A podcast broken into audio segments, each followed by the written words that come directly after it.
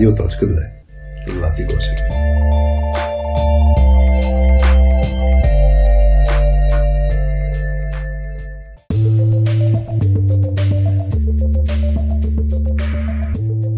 Това е подкастът за IT хора и SoftSkills изследователи Радио.2, който е част от платформата ни softskillspills.com. Платформата за всички тех хора, които искат да работят по-добре заедно и да имат силни екипи.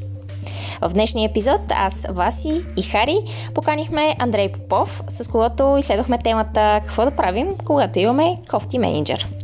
Андрей е senior developer с 17 години опит в IT сферата и приятел на нашия екип. Приятелите ни от Лаунчи пък създадоха уютната атмосфера, в която и ние и гостите ни да се чувстваме като дома си всеки път, когато записваме епизодите от тяхното професионално студио за събития. И сега малко инфо за нашите партньори, които ни помагат да развиваме този подкаст и платформата ни SoftSkillsPills, плюс една новина за най-голямото тех събитие това лято. Chibi Phoenix е едно от най-големите български независими гейм студия. Ако се кефиш на игри и искаш да виждаш всички дейности, свързани с разработването на видеоигри, готов си за експерименти като част от едно истински артистично гийки племе, то Chibi Phoenix е твоето място. В момента дори при тях кипи интензивна работа, тъй като работят върху две чисто нови игри. Нашите приятели от DEV.BG подготвят поредната си грандиозна конференция DEV.BG All-in-One. Ще бъде наживо в Интер-Експоцентър, така че може да си освободиш в календара датата 26 август. Билетите вече са в продажба, като може да се възползваш и от специалния код за отстъпка, който е за всички наши слушатели SoftSkillsPills-30, ще бъде изписан и долу под епизода. Този код ти дава 30% отстъпка от цената на билета. А сега, приятно слушане, Радиоточки!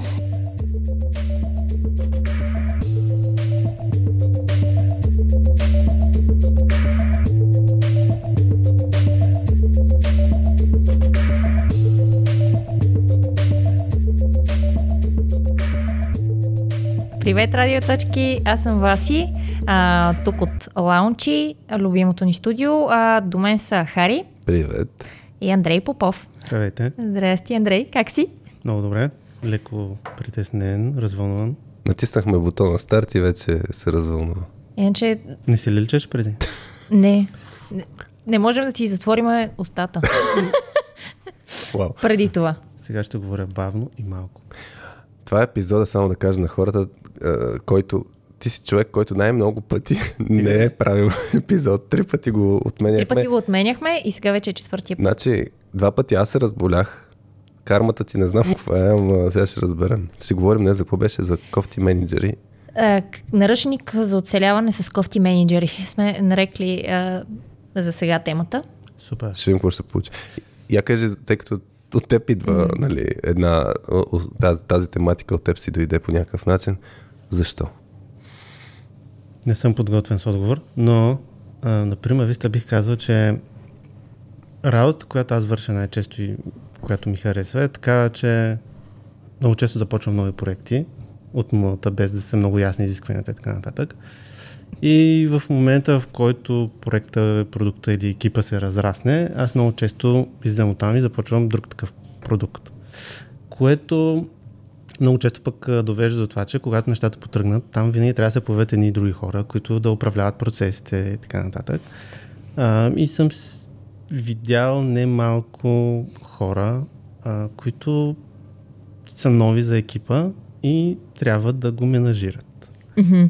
И съответно, така, моята карма и история са ме довели до богата история с немалко примери, с блъсък на характер, интереси и другите работи. И затова тази тема ме вълнува, защото виждам, че е трудно, изобщо комуникацията и разбирателството с трудни шефове е трудно. Mm-hmm. На всички не е много ясно, че ако хората се разбират, всичко е страхотно, е много готино и изобщо това някакво да го обсъждаме. Хората си ходят, пият бира и се забавляват. Но има и други случаи, в моята история са малко повече, които не са чак толкова. Не си пиете бирата, така ли? Не е толкова често. И съответно там има търкания, които мен почват да ме вълнуват, защото започват се, така, да се случват малко по-често, може би от стандартното. Да се предават към екипа. Това също, да, това влияе много на екипа, на работа, на крайния резултат, на всичко. Всъщност, и дори на личния живот на хората да влияят много често. Аз тук, да, днес сигурно ще реферирам някой път книгата, тук с вас ще тяхме да кажем, ама като си говорим за гадни шефове или за гадняри, за задници, така, който не знае за Боб Сътън.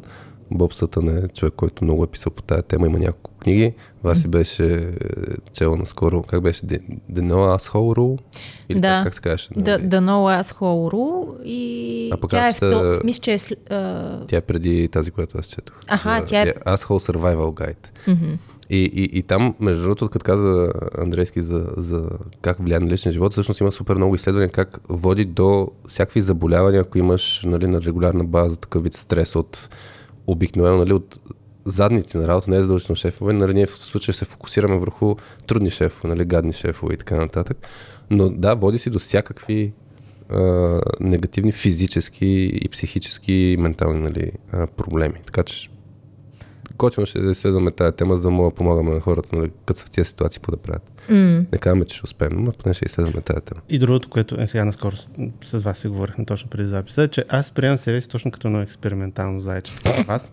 Проста причина, че аз в голяма част от тези случаи нося отговорност за тези последствия, понеже съм така странен характер, да го наречем. И на мен самия ми е било много трудно да намеря някакъв добър изход, дори не е правилен. Изобщо такъв, който може ясно и другия човек да е окей в ситуацията. И съответно идвам тук да си говорим с вас не толкова като човека с мъдростта, като човека с проблемите. И да ги обсъдим. На терапия си. Да, на терапия. Ще видим. Да, тук има диванче. Да, много готино ще го направя. Може да се използвам.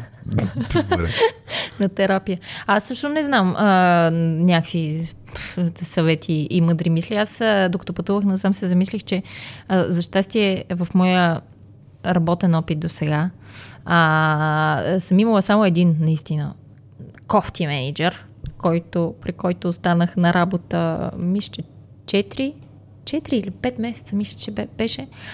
Беше в едно издателство за книги. И всички предишни мои менеджери, следващи, настоящи,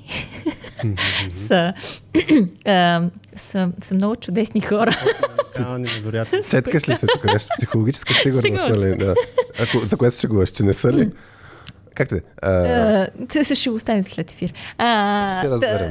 Съм имала само наистина един, нали, като се сет, нали, като ми каза, нали, от темата кофти менеджер, нали, менеджер, който се държи като задник, и веднага изплува този човек, в смисъл, в моя опит. Що случи мен? Не случи тебе, просто се ръкомаха. Да, слава богу, нямаме видео в подкаста. Добре. А ти какво беше казал? Всъщност, аз като го казах това, ти каза, че си имал само? Аз може би имам един или два за много добри хора, с които наистина бих работил всеки един момент. Да. Аз имам един съвет автоматично, името, нали, искаше решение за хората. Първо, не работете с Андрей, защото той е като мухоловка, разбираш, фаща всички гадни менеджери и те кръжат около него. Щях да кажа, когато е чак не съм менеджер и няма да стана менеджер, който ръководи супер много хора, и си мислиш, че тая насока говориш. Но да, дори покрай мен, за жалост, както и да е. Просто ги ловиш. Да. Може би е хубаво да кажем какво значи гаден менеджер. Да. Защото много често пъти хората си окей. В смисъл, че както за пореден път ще кажем, не е задължително да ходиш да пиеш бирата с тях, да сте супер добри приятели, но това не значи, че те са лоши менеджери. Може да са просто посредствени. Да кажем, достатъчно добри и нормални. Да. Добре, но просто защото посредствен е малко леко негативно, но окей хора. Не? Но има такива, които те изкарват извън релси, такива, които ги мислиш след като се пребереш вкъщи, които докато вечеряш с семейството си, продължава да си мислиш, той днес какво направи, нали? Защото ти постоянно емоциите ти са повлияни от тези хора. За мен това са кофти менеджер. Дай някакъв пример. Имаш някаква история, за да го илюстрираме, за да разберем малко в повече конкретика? Да, момент да си харесам. Ще ги разгледаме всички, не са пред. Всички ще ни е трудно. Но на мен ми се случва, примерно, когато имаме проект, който е много кратък срок и много, как да кажа, рисков, mm-hmm. В един момент да принасям това напрежение вкъщи в семейството. И не, точно това е примерът, който казах. В един момент жена ми каза, примерно, аз тия не мога слушам тия глупости повече. Не ме вълнуват тези хора, нали, за определената личност. Mm-hmm. Не искам този човек, аз го познавам, все едно цял живот съм работил с него, никога не съм го виждала. Не искам да знам, не искам да го чувам, не искам нищо повече да ми обясняваш за него. И аз осъзнавам, че всъщност проблема не е, че проектът е много рисков, бърз и така нататък, а по-скоро интеракцията с този човек ме е напрегнала до такава степен, че аз веднага след работа се прибирам и искам да си изгледа това нещо, защото опитвам се, доколкото мога да не го правя към колегите ми. И за това към жената, викаш. Еми тя е най-близо. Емоционалното кости. А и освен това, там може да кажеш всякакви неща по-така нецензурни, сурови. Точно, защото не ги познава.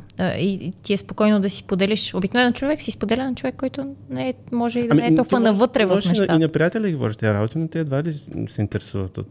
Те жената ти казва, че не се интересуват. Добре, ме дай пример обаче, какво толкова напрежение може да се даде. Окей, хубаво, имаш проект, който е за 2 месеца или 3 месеца, и има някакво бързо темпо. Ма какво напрежение, какво прави този кофти менеджер, че ти после да имаш тази необходимост да си пренесеш напрежението в къщи, да го споделиш това като емоция? Един ярък пример, който се сещаме, е за човек, който така стана, че точно този пример с много кратък проект. Mm-hmm. Ние знаем, че е кратък. Поставяме си ясна цел, че просто трябва да го свършим, за да вземем, за да спечели компанията. Mm-hmm. Както финансово, така и евентуално да работи с този клиент, да. Срочно по други проекти. Mm-hmm. И не си поставяме някакви невероятни цели, нито да е много добро качество, нито да ние да сме супер щастливи. И ясно е, че този проект е малко насилен и ще трябва да го изтърпим, с което аз съм напълно окей. Нали? Бизнес е бизнес, ние там не сме се събрали за да си правим парти всеки ден. Но за да се получи този проект, се слага човек, който да го управлява, който всички знаем, че трудно си управлява егото, ай така да го кажем. Mm-hmm. Затова той е на върха на проекта, за да може да е спокоен, че ще взема решенията, че продължи напред и така нататък, защото може би ще му е трудно да бъде ръководен в такъв много кратък срок. Защото в такива моменти, в такива проекти е ясно, че сядаме една маса, разбираме си какво правим, на следващия ден започва ти прави това, ти това и тези интеракции са малко по-груби, защото няма време да... Аз си го обясним спокойно, се питаме ти как се чувстваш, искаш ли да работиш на тази задача или би предпочел друга? Не, там е бързане. И съответно с такъв тип човек пък на него му дойде според мен малко повече тази отговорност да ръководи група от хора и да е отговорен за крайния резултат. При което много често, дори пред други хора съм виждал, че тях им е трудно и започват да или да се колебаят, или да прехвърлят вина на други хора, да не реагират правилно в такива ситуации, по-скоро да създават напрежение, отколкото да го тушират. Нали, когато дойде някой каже, това, което си го мислим, че тая за 5 дена, всъщност ще отнеме 10, което в срок от 2 месеца е страхотно огромно количество време. Нали, какво правим сега? Много често хората очакват някой да успокои нещата и да каже, добре, сега ще се справим. Не знаем как, но ще го измислим. Дайте да седнем да говорим. Нали. Примерно в тази ситуация той човек просто всяваше паника. Нали. Какво правиш? Какво казваш? Казваше ми най-често, което аз изживях тогава е чувство за вина. Нали. Казва, как може да не се справите? Нали. Ние сме казали за 5 дена, аз ако бях ще го свърша дори за 3, а вие, нали, защо така за 10? Как може? Това е 3 пъти повече. Ами добре, хубаво, аз примерно ще седна уикенда, то е ясно, че аз ще трябва да го правя. Нали. Вие не знаш, не ставате. И го правеше. И наистина сядаше уикенда и в понеделник ето, любимото ми. Аз съм го направил, само трябва леко да го довършите после. Той е почти готово. И ние в понеделник цял уикенд, все пак ние също сме се притеснявали, че нещо няма да се получи и така нататък. Отиваме в понеделник така не свръхмотивирани за работа, но леко напрегнати и виждаме някакъв резултат, който изобщо не кореспондира с нашите очаквания, какво трябва да се случи, как да се случи и така нататък. Набиване се канчето, нали, грубо казано, че ние без това сме си много тъпи, ето го, виж колко лесно става, само да го довършим по тая линия. Давайте. Нали, и това в един момент, нали, 1, 2, 3, 5 пъти, докато почне да се случва често, е доста натоварващо и започва да стават едни търкания. Нали. Няма вече управление на очакванията. Тогава примерно, аз казвам, ти трябва да го направиш за 5 дена, ти не можеш да го правиш за 5 дена. Аз очаквам, че Хари ще помогне, но той пошто не ти е помогнал. Аз изобщо очаквам вие да вършите работа, виж, но не вършите. Аз не сложих в неговите области, да не ви гадам. Супер, да. Вие пък си казвате, а ние очакваме от Андрей да вземе решение. А той не вземе решение, той го прехвърля на нас и след няколко дена или седмици това нещо експлодира. Като се съберем, не може да си говорим нормално, повишават се тон, почват личностни нападки, хората са обидени, някой се дърпа, затваря себе си. Изобщо много кофти динамика, а пък когато проектът е много бърз и критичен, не може да си позволиш такива неща. И това нещо, тези хора трябва да го излеят някъде. И в моя случай тогава, нали, беше това преливане от тази чаша вкъщи. Mm-hmm. И той чисто физически пък започва да те напряга. А ти всъщност познавал ли си го този човек преди да стане на тази позиция? Аха, добре. Защото каза нещо, познавам, че... Познавам само толкова, да кажем, не сме работили заедно. Но за мен в работна среда е много важно да работиш с някой, за да го познаеш нещо. Да. Иначе не съм го познал работно. Но често като човек си го, в смисъл, имали сте интеракции. Да. Защото много често, Аз това казах, че понякога хората знаят за особености на другите, което не е лошо. Те хората не са лоши, просто... понякога не са подходящи за определена роля, позиция и момент в развитието на един проект. То тук има извинявай, че се прекъснах. Има момент, наистина, аз в тази survival гайда на Боб Сътън има едни 6 въпроса, които той задава, за да можеш да си кажеш, той човек всъщност истински гадняр ли е, да не казвам думата с за, истински гадняр ли е или не, защото някой път точно имаш някаква ситуация, изглежда ти като хронично поведение, но всъщност не е хронично поведение, нали? Не се държи така гадно с всички, може би под напрежение, нали, така си го излива и не е свикнал, му идва му много нагоре, но не е примерно просто е така се държи гаднярски с всички за всяко нещо. Та това има наистина този елемент, дали е има един въпрос. Временен или сертифициран задник? Какъв е този човек? Тук е много интересно.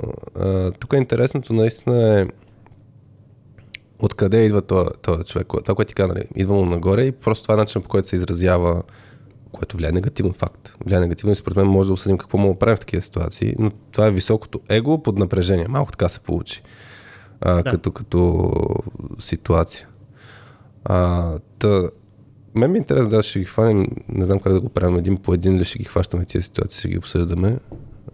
На мен ми се иска тук да кажа нещо. Да. В началото. Това, което ти зачекна, е много готино като идея, е, че според мен в такива ситуации, не в тази ситуация конкретно, но в подобни ситуации хората първо, според мен, трябва да оценят наистина какво се случва. Това, което ти каза, нали. Не винаги човекът е толкова гаден, не винаги той е гадняр по принцип, не винаги прави нещо заради нас. Тук има един много готин лав, който обичам да използвам.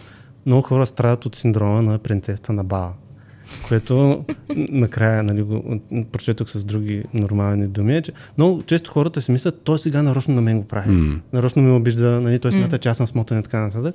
И те си мислят, че ние всички си мислим, и аз включително, че света се върти около нас, ние сме принцесата на Бала, което много често не е така. Примерно в тази ситуация, която на ние обяснявам сега, човека, наистина, и ние после говорихме с него, той е бил много притеснен, че това е от първите проекти, които той ръководи, и иска да се представи много добре. Да. Което не го прави лош или каквото да е. То просто е напрежение някакво и той не знае как ще го избие, не знае как да реагира, така че на нас да не е окей. Не знам как изобщо на нас не влияе това, защото като се случи 5 пъти, долу-горе започваш да виждаш някакви повторяеми такива реакции от другите хора. А пък когато те е сравнително ново, тебе дори не те интересува, ти дори може да не знаеш. И затова аз смятам, че хората не трябва винаги си мислят, че те горките много страдат, живота е несправедлив към тях, хората са гадни към тях и така нататък. И трябва да се дадат ясна сметка, както ти каза, че изобщо да оценят ситуацията в момента така, каквато е, възможно най-реалистично, не на база на техните емоции в момента, които бушуват в тях, а на база на някакви факти, евентуално и на други хора, не само от тяхната гледна точка. Това ми напомня това, което казваш, нали, за принцесата на Бала. че в такива ситуации обикновено се поставяме в ролята на жертва, нали, милите ние, нали, имам много кофти менеджер. Наскоро четах една статия, тя е за конфликти на работното място, което, да, тук в случая има конфликт, когато, нали, очевидно не се разбират с кофти менеджер, който се държи като гадняр.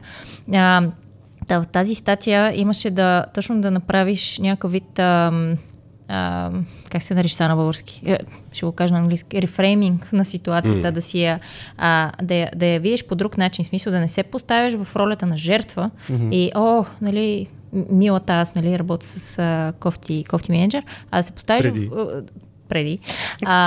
да се поставиш в ролята на това, че ти си отговорен, всъщност ти имаш свободата и имаш отговорността да се справиш с това нещо и да поемеш отговорността как ти можеш да се справиш и да реагираш на тези неща, които ти се случват, нали, в конфликта, и да се поставиш в ролята, мисля, че беше на the creator, в смисъл създателят, този, който ще измисля решение как да се справи в тази ситуация, и по този начин малко да станеш отговорен как реагираш на такива кофти неща и на такъв тип, нали, негативни емоции, така че това просто ми хрумна като идея, като мисъл, когато ти каза. И друго нещо, да, в смисъл, много зависи.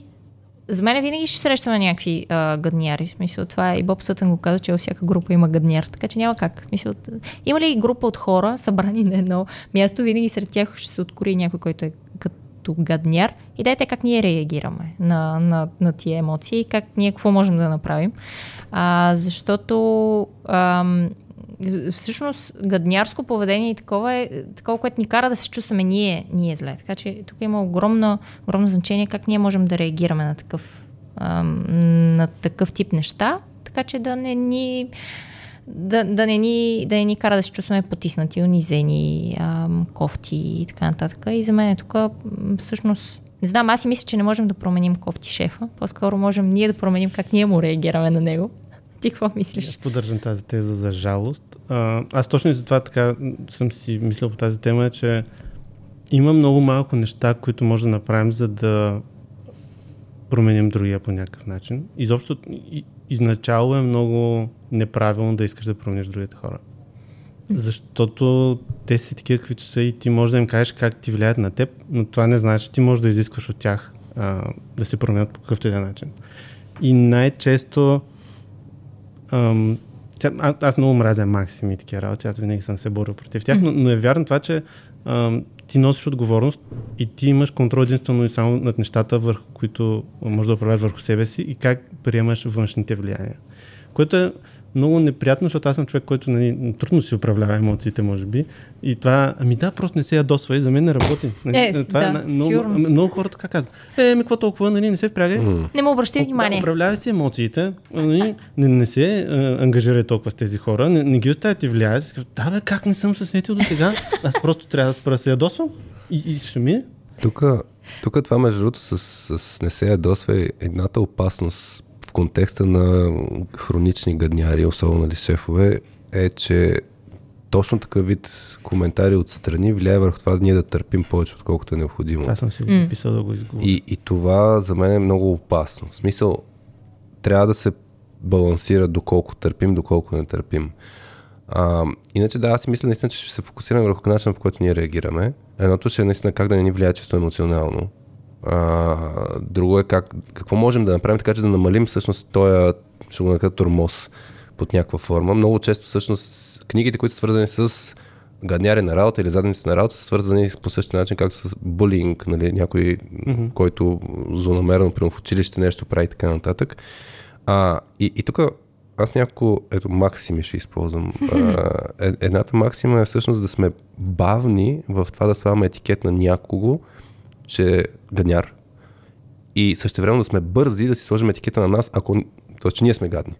Че ние сме гадняри. Това е точно пак идва от това всичкото проучване на Боб Сътън, защото ние имаме такова предубеждение. Това, дето е с принцесата и така, че, нали, другите са нещо супер зле, пък ние не сме. И така че този вид трябва да си имаме едно такова дефолт състояние, че Най-вероятно не са гадняри. Факт е, че има такива хора. Ма огромен процент всъщност са точно имат поведение, което е по-мимолетно или по-краткосрочно или на база някакъв контекст. И за мен тук има няколко аспекта, които идват. С рефрейминга Васи, който ти каза, много го набързах директно за 4-те уши, който няма Lost in Translation хапчето, да си мога да си го купи на SoftSkillsPills. Там е модел на 4-те уши, всъщност какво Андрейски Кофан, това е пример да ти каза с човека, който иска да се представи добре. И всъщност как може да не се справяте, как може да не сте го направили, как може това да стане за 5 дни, а не за 10, а не за 5 дни. Ако го чуеш с ухото на отношение, ще го чуеш като репликата ти си много зле, как можеш да си толкова некадърен и така нататък. Нали? Какъв девелопър си ти да не мога да направиш това за 3 дни, нали?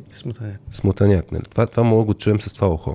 Mm-hmm. Обаче ако го чуем с ухото на себеразкритието, може да чуем, че човека аз съм притеснен, че няма да успеем да деливераме този проект, за който аз съм отговорен. Mm-hmm. И този вид рефрейминг, това е много интересното с този модел на четирите уши. Аз много го харесвам точно за това, че от една страна той те принуждава, може би е твърде. То ти е инструмент да разбереш, че първо, не знаеш всъщност какво има предвид човека, че е хубаво да валидираш. И второ, ти дава ти подход, чрез който да разбереш повече. И в случая, за мен много ключово е, като си слушаш тая нагласа. Първата нагласа е не предполагай, а опитай се да разбереш. Може да се реагира на този човек, като ти каже как мога това го свършите за 10 дни, вие такива, аз ще го свърша уикенда за 3 и ти да кажеш. И какво ти е той да започне да го изследва? Аз бих казал, ако хванем и спин модела, който също го имаме, притесняваш се, че няма влезе в срок ли? Но ясно, че се притесняваме. Как може? Тоест, ако тръгнем в посоката задаване на въпроси с любопитство, да разберем от срещната страна откъде идва това поведение, ние наистина сме супер бързи да, като видим поведение, да го навържем с нещо, което си мислим. Вместо да си кажем, не, аз не разбирам това поведение откъде идва, я да разбера откъде идва. И в момента, в който си сложим този фокус, това е едната възможна техника, поне за мен, това даже ще покаже човека задник ли или не. Защото ако тръгнеш да го изследваш по някакъв адекватен начин, човек не винаги ще продължи с гадното си поведение. Или поне след втория въпрос ще си намали емоцията даже.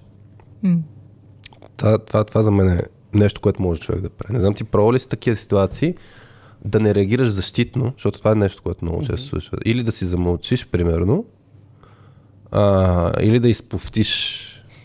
Това са fight or flight. Буквално се получава този вид реакция. Аз ти като го направя андрейски, хората не мога да видят, но аз лично много често правя едни въртенета с очи и поглед на страни и изповтяване, защото ще го набия след малко. По-добре да се замълча. На мен ми ще е една стъпка назад да направя. Добре. И по проста причина, че всички тези неща, всички сме ги чели и чували, но лично, нашето изхода от моя опит, на мен това ми беше много трудно. Защото всеки казва, не бъди защитен, нали? Просто си помисли, постави се в обувките на другия. Особено когато си емоционален и ти самия си напрегнат и някой идва и ти внася още повече напрежение, е много трудно да кажеш, сега ще подиша малко. И ще му задаваш въпроси. Да, ще го изследваш. Вместо да кажа, що така ми говориш гадно, ще кажа, може би на него не му е приятно, дайте сега да седнем да си поговорим за неговите чувства. Хората първосигнално искат техните чувства да бъдат отчетени. И казал ли си ги? Че на мен ми отне доста време, години да разбера, че всъщност имам някакъв контрол на тези чувства, ако знам те какви са. И защото, примерно, аз откакто имам дете, ми става много любопитна тази тема. Ние като българи, колко чувства и емоции можем да назовем? И аз като се да ги напиша на един лист, мога да избера примерно 4. И те са такива, добре ми е, зле ми е, ядосан съм. Как си горе-долу. Да. И горе-долу ми е любимото чувство, което е винаги е така.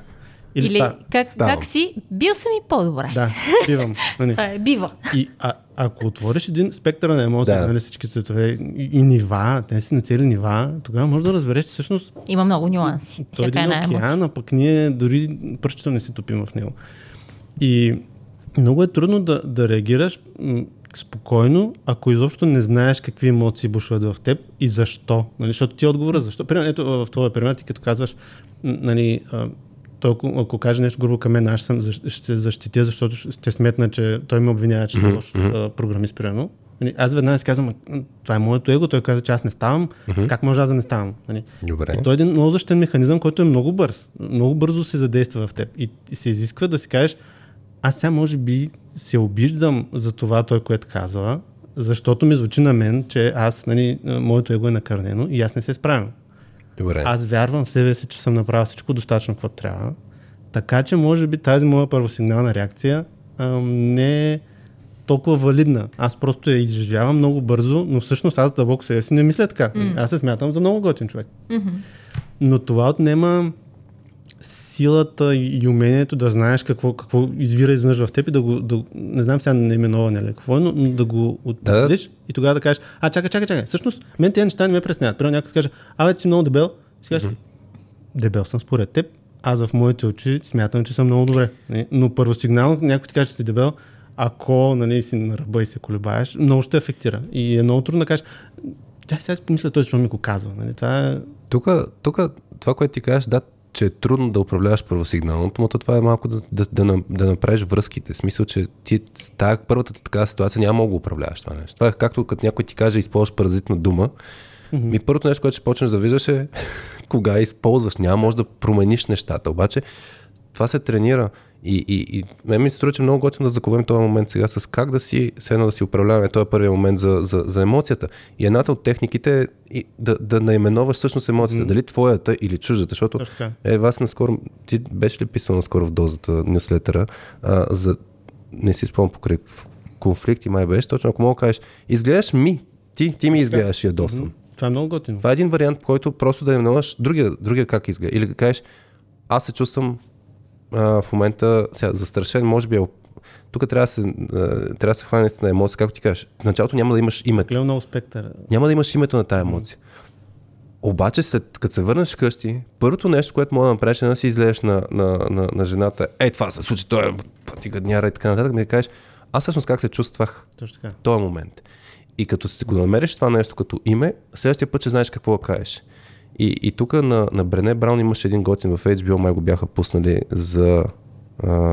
как се казваше? Atlas of the Heart. Atlas of the Heart, да, там имаше много за наименоване на емоцията и как между другото може да влияе негативно. Тоест, ако кажеш I feel overwhelmed, как може това да ти накара да се чувстваш по-зле отколкото си и точно за това тия нюанси, да нацелиш точното нещо. А иначе това, което сега кажа аз и за емоциите, това по-сигурно ще говорим, който не знае за Atlas of Emotions, там ги има на Eckhart точно за различните емоции, но там има и момента на типичните ни наши реакции, при какъв тригер идват, че може да предизвикат 10 различни реакции. И ние може това, което е като техника е да пренасочим, грубо казано, реакцията си. Аз в тези ситуации реагирам с гняв и почвам примерно да нападам. Примерно вас много добре знаем, мен ако някой тръгне да ме напада, какво се случва, аз реагирам с атака. И обикновено, когато се прави пред публика, познай какво ще се случи. Няма да съм уния, дето ще се свият и така, но пак не е яка реакция. Но аз като знам, че реагирам с гняв и като се ядосвам, после, че съм реагирал по някакъв начин, мога я видим какви са други възможни реакции. Там го има като инструмент наистина. Това е тригера, разпознаваш се какво ти е предизвикал тази реакция. Ето застрашено его, нали? Някой да мисли за по-слаб. Аз реагирах как си? Я моля да се натренирам. И натренирането става малко по малко. Отнема време, да. Първо трябва да си го... всеки път да го осъзнаваш, че го правиш и в някакъв момент всъщност ще започнеш да имаш фокус и върху това да си промениш ответната реакция. Ако всеки път, примерно, реагираш агресивно, знаеш, осъзнаваш го това, в някакъв момент ще започнеш да имаш фокус да не реагираш така. Ти имаше нещо, Андрейски, да кажеш? Аз тук много готина тема да сегна. Искам да споделя една книга, която се казва Thanks for the Feedback на Douglas Stone. Която всъщност малко така по-устрани ще заходи на този въпрос, но идеята е, че има прекалено много книги и статии как хората да дават обратна връзка. А всъщност идеята на тази книга е как да приемем обратна връзка. Супер. Как да се научим да слушаме какво значи обратна връзка, какви са проблемите с нея и не винаги да казваме Хари не може да ми дава обратна връзка, той не става за шеф, а си кажем аз може би не разбирам правилно. И там са точно и тези неща. Първо хората много често реагират на база на някакви убеждения, предубеждения, както biases им казват на английски. Изобщо всичките тези, те имат склонност да интернализират и да слагат епитети и всякакви такива определения на хората.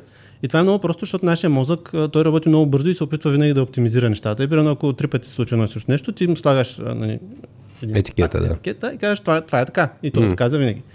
Много често, и не само при даването на обратна връзка, мен това много ми хареса тази книга, защото тя не е само за обратната връзка, но много често и в такива ситуации хората директно казват, той е гадняр. Той човек, аз от такова отношение като видя, той човек е пълен гадняр. Mm-hmm. И не си даваме сметка, че нашата изходна позиция и тяхната изходна позиция са две съвсем различни неща. Първо, ние разполагаме с различни данни. Той, примерно, в тази ситуация може би знае много повече неща от мен.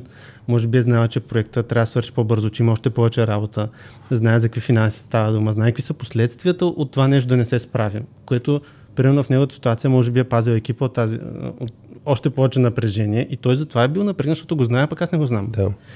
И точно тогава много трябва да внимаваме да разберем всъщност. Мен затова много ми харесва този подход, че и в тази книга е много просто обяснено за такива като мен, че е хубаво да разбереш всъщност къде са ви различията в позициите и защо имате различия, за да преди да сложиш етикети и защо да ти повлияе неговата оценка. Това на мен много ми помогна, като примерно, Хари ме обижда по някакъв начин, аз него ще използвам като лошия пример. Но той ме обижда... Хари е гадният шеф, а вас ще е добрият шеф. Добре. Шегата за днес само, но иначе е страхотен човек. Но в такива ситуации... Не се усети иронията изобщо. Давай. Не знам за поговорите. Но в такива ситуации на мен много ми помогна в един момент да си кажа, неговата оценка много ме жегва на мен, жегва мен самия и моето его, но дали аз трябва да го понеса наистина по точен? Трябва ли да ме афектира? Първо трябва да задам този въпрос. Това, което той човек каза, изобщо кореспондира ли с мен? Аз наистина ли трябва да го приема това нещо по начина, по който е казано, или има нещо, което аз не разбирам? И когато започнем да уеднаквяваме идеите, очакванията, изобщо менажиране на този конфликт, защото най-често, когато имаме проблем с някой менеджер, става дума за някакви различия, дали са в комуникацията, в стила, в персонажа или каквото и да е, стават някакви търкания. И когато аз започнах така постепенно да се опитвам да ги управлявам тези неща и първо да си помисля малко преди да реагирам толкова бурно, започнах да разбирам, че най-често хората, които се държат гадно и неприятно, те имат много собствени вътрешни притеснения и проблеми. Ето както в случая, човека той наистина много се притеснява дали ще се справи добре, което не значи, че той е лош човек. Той просто има много кофти ситуация, в която се намира. Това на мен ми помогна аз тогава да започна евентуално да си мисля за него, да вляза аз в неговите обувки и изобщо да не съм аз принцесата на баба, която толкова много искам да бъда, а да си кажа, добре, нека първо, на английски между другото казва spotlight ефект. Нека да поставим първо фокуса малко върху него и тогава ще е върху мен. Нали? С уговорката, че винаги ще дойде върху мен. Аз съм спокоен, че аз ще си живея моята драма. Но само за малко да си помисля за човека, неговата ситуация, разминават ли ни се данните, разминават ли ни се интерпретацията на тези данни, разминава ли се изобщо ценностната система и всичко. И тогава вече мога да кажа, добре, тая обратна връзка мога да понеса по някакъв начин, да обработя или просто да я отхвърля директно. Защото това също е опция, нали? Примерно хора, които, не знам, примерно ти разбираш маркетинг, аз нищо не разбирам. Ако ти кажа нещо на тебе, ти просто кажеш, той човек няма никаква представа какво говоря, аз дори не искам да го слушам, едва ли не. Това просто не стига до моя мозък, а спира на ниво уши. Да. Това с преградите.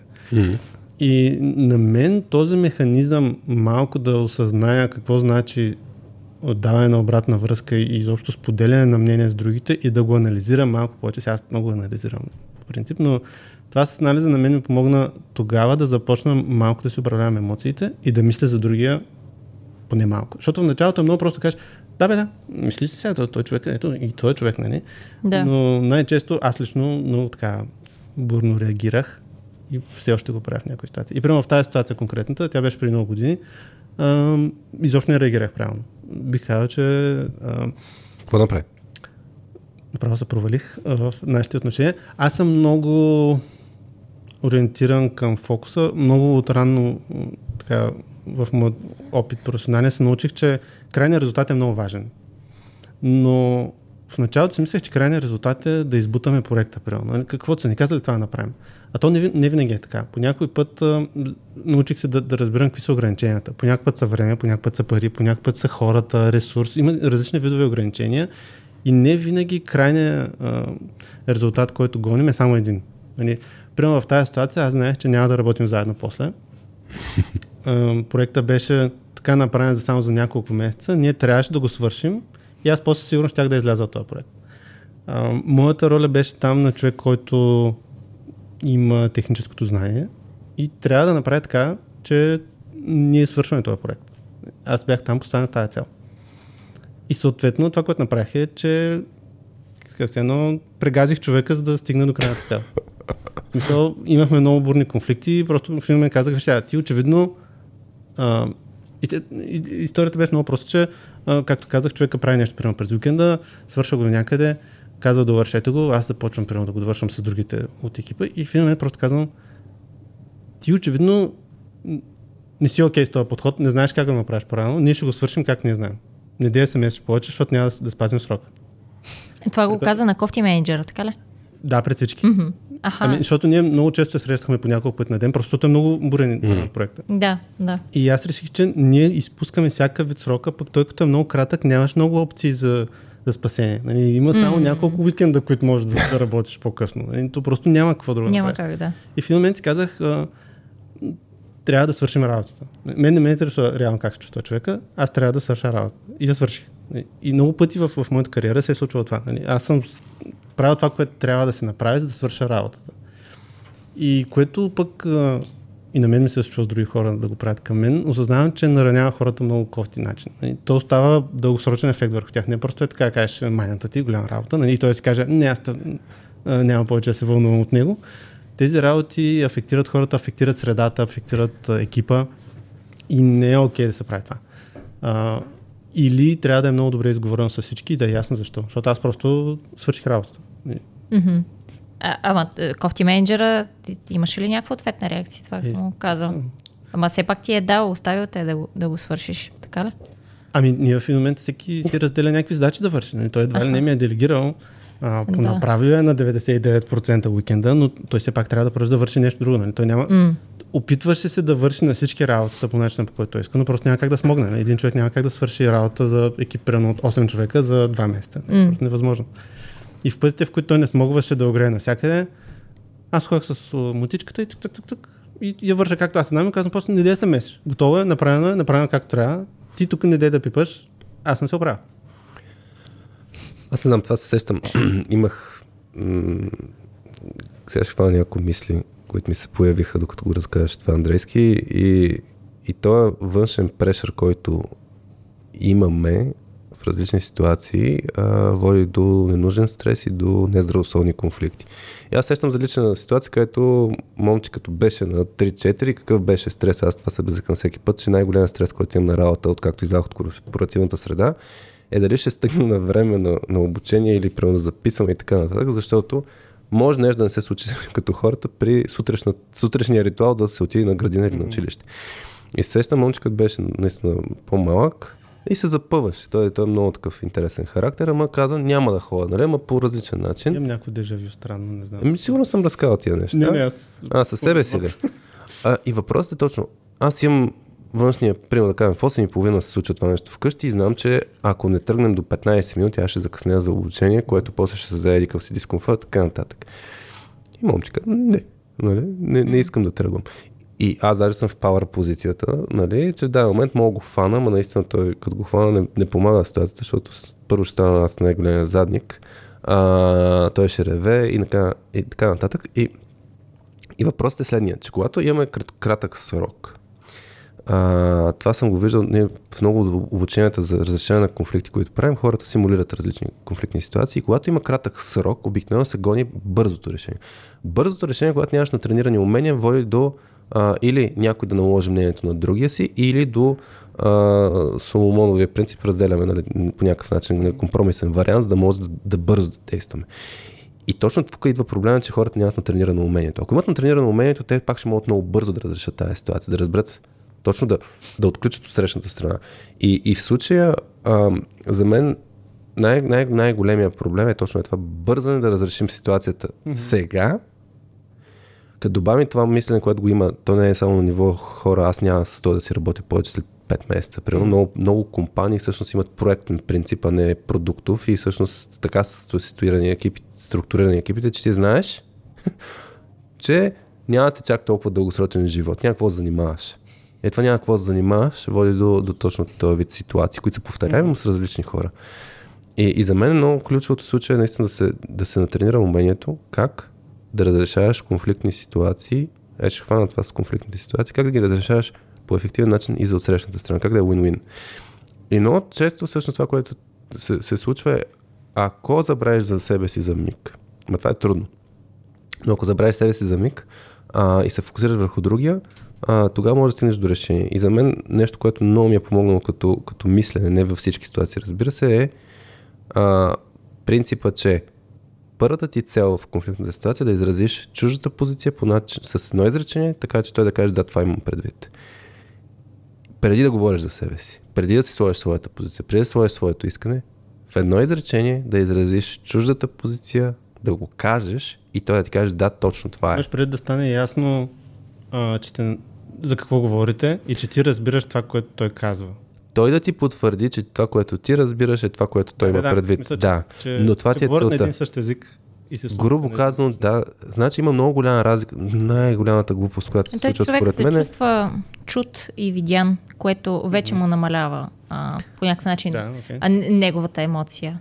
Да бъде агресивен. Точно, да. Когато му кажеш, нали, примерно, чувстваш се ядосан или по някакъв начин назовеш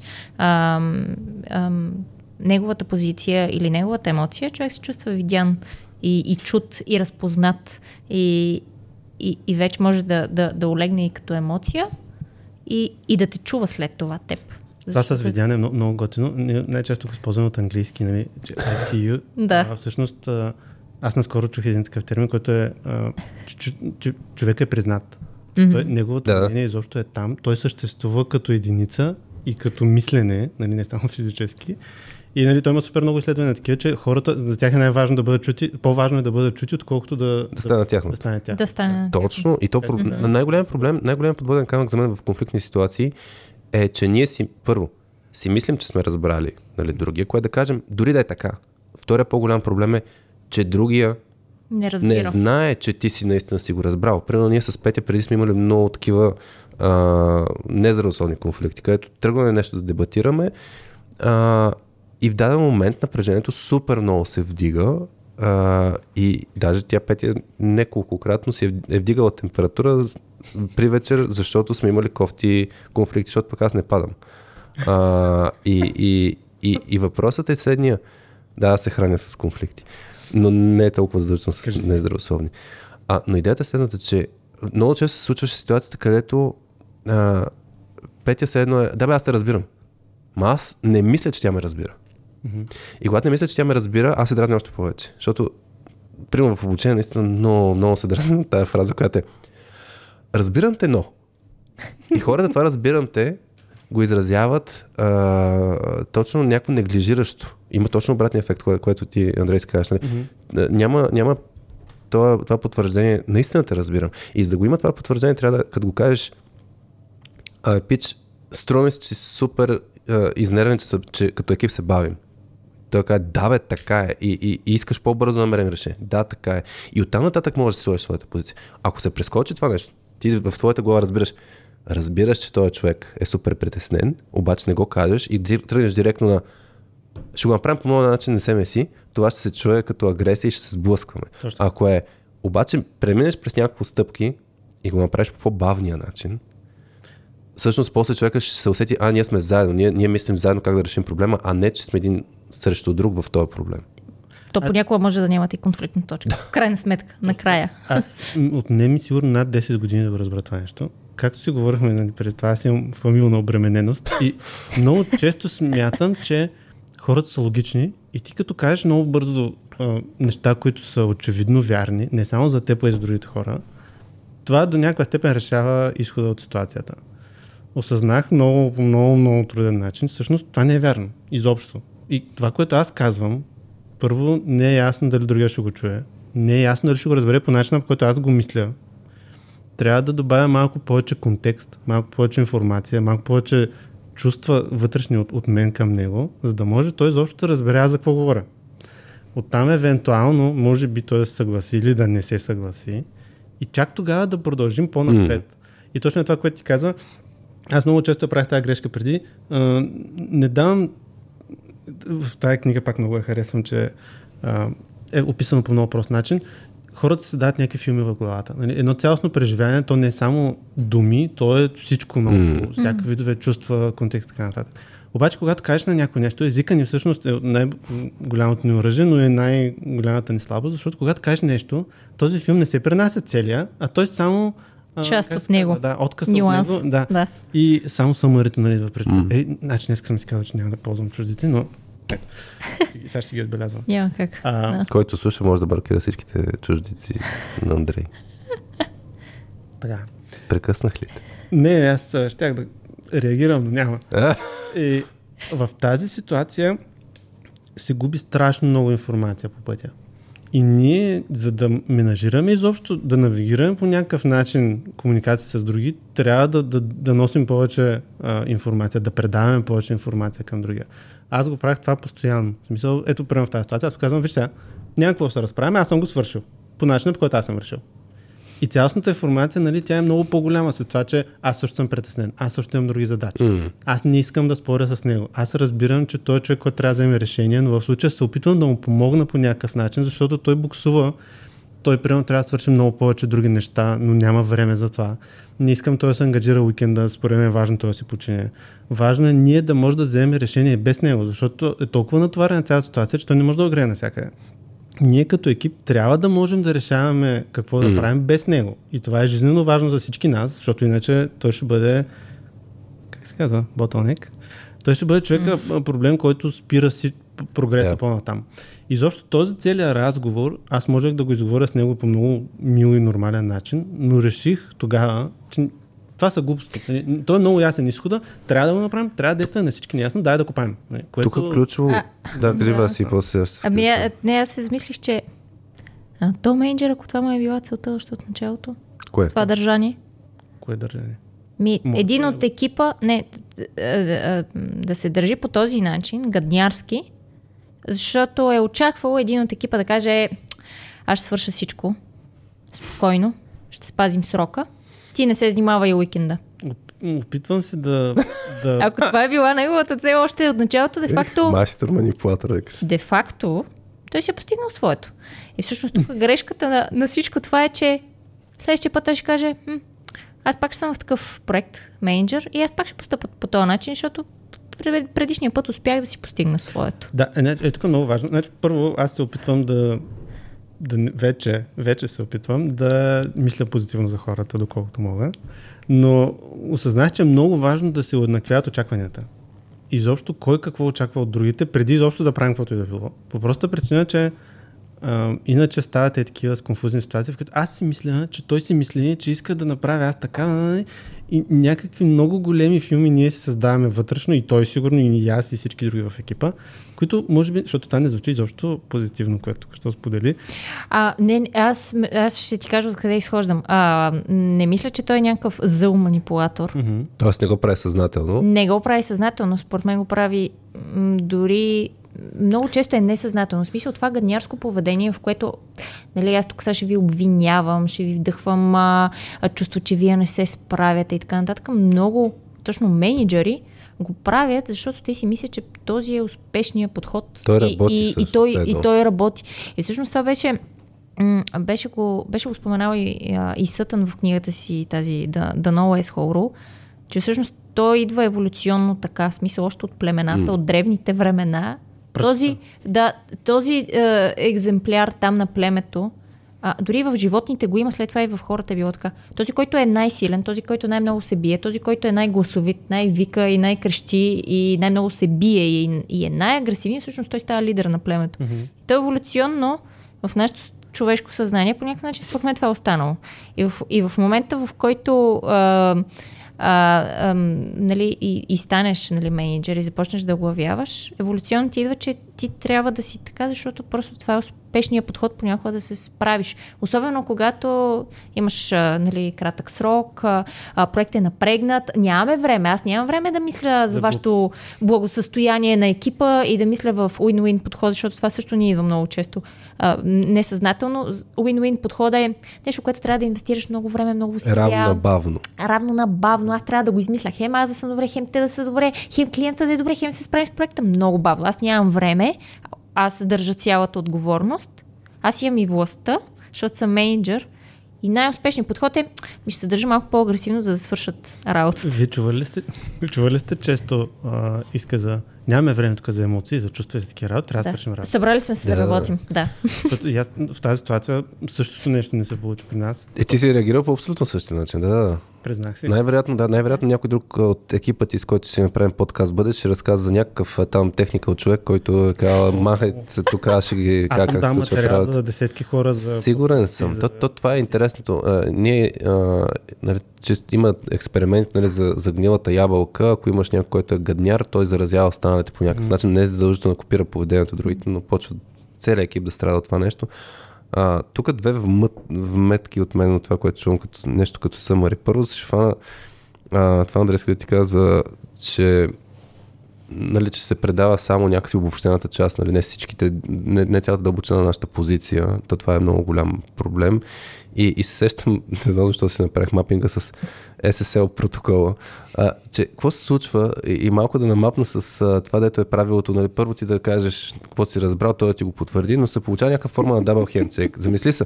Мисъл, това правило е ти да валидираш, да кажеш... Само програмист би казал по това нещо. Да, някаква тъпотия. Но нали, добра за структурата, добра аналогия. Но въпросът е, че при SSL, що стават бавно нещата, обаче после работят по-добре, по-секюр, защото инвестират време да установят канала на комуникация. И в началото, с това нещо.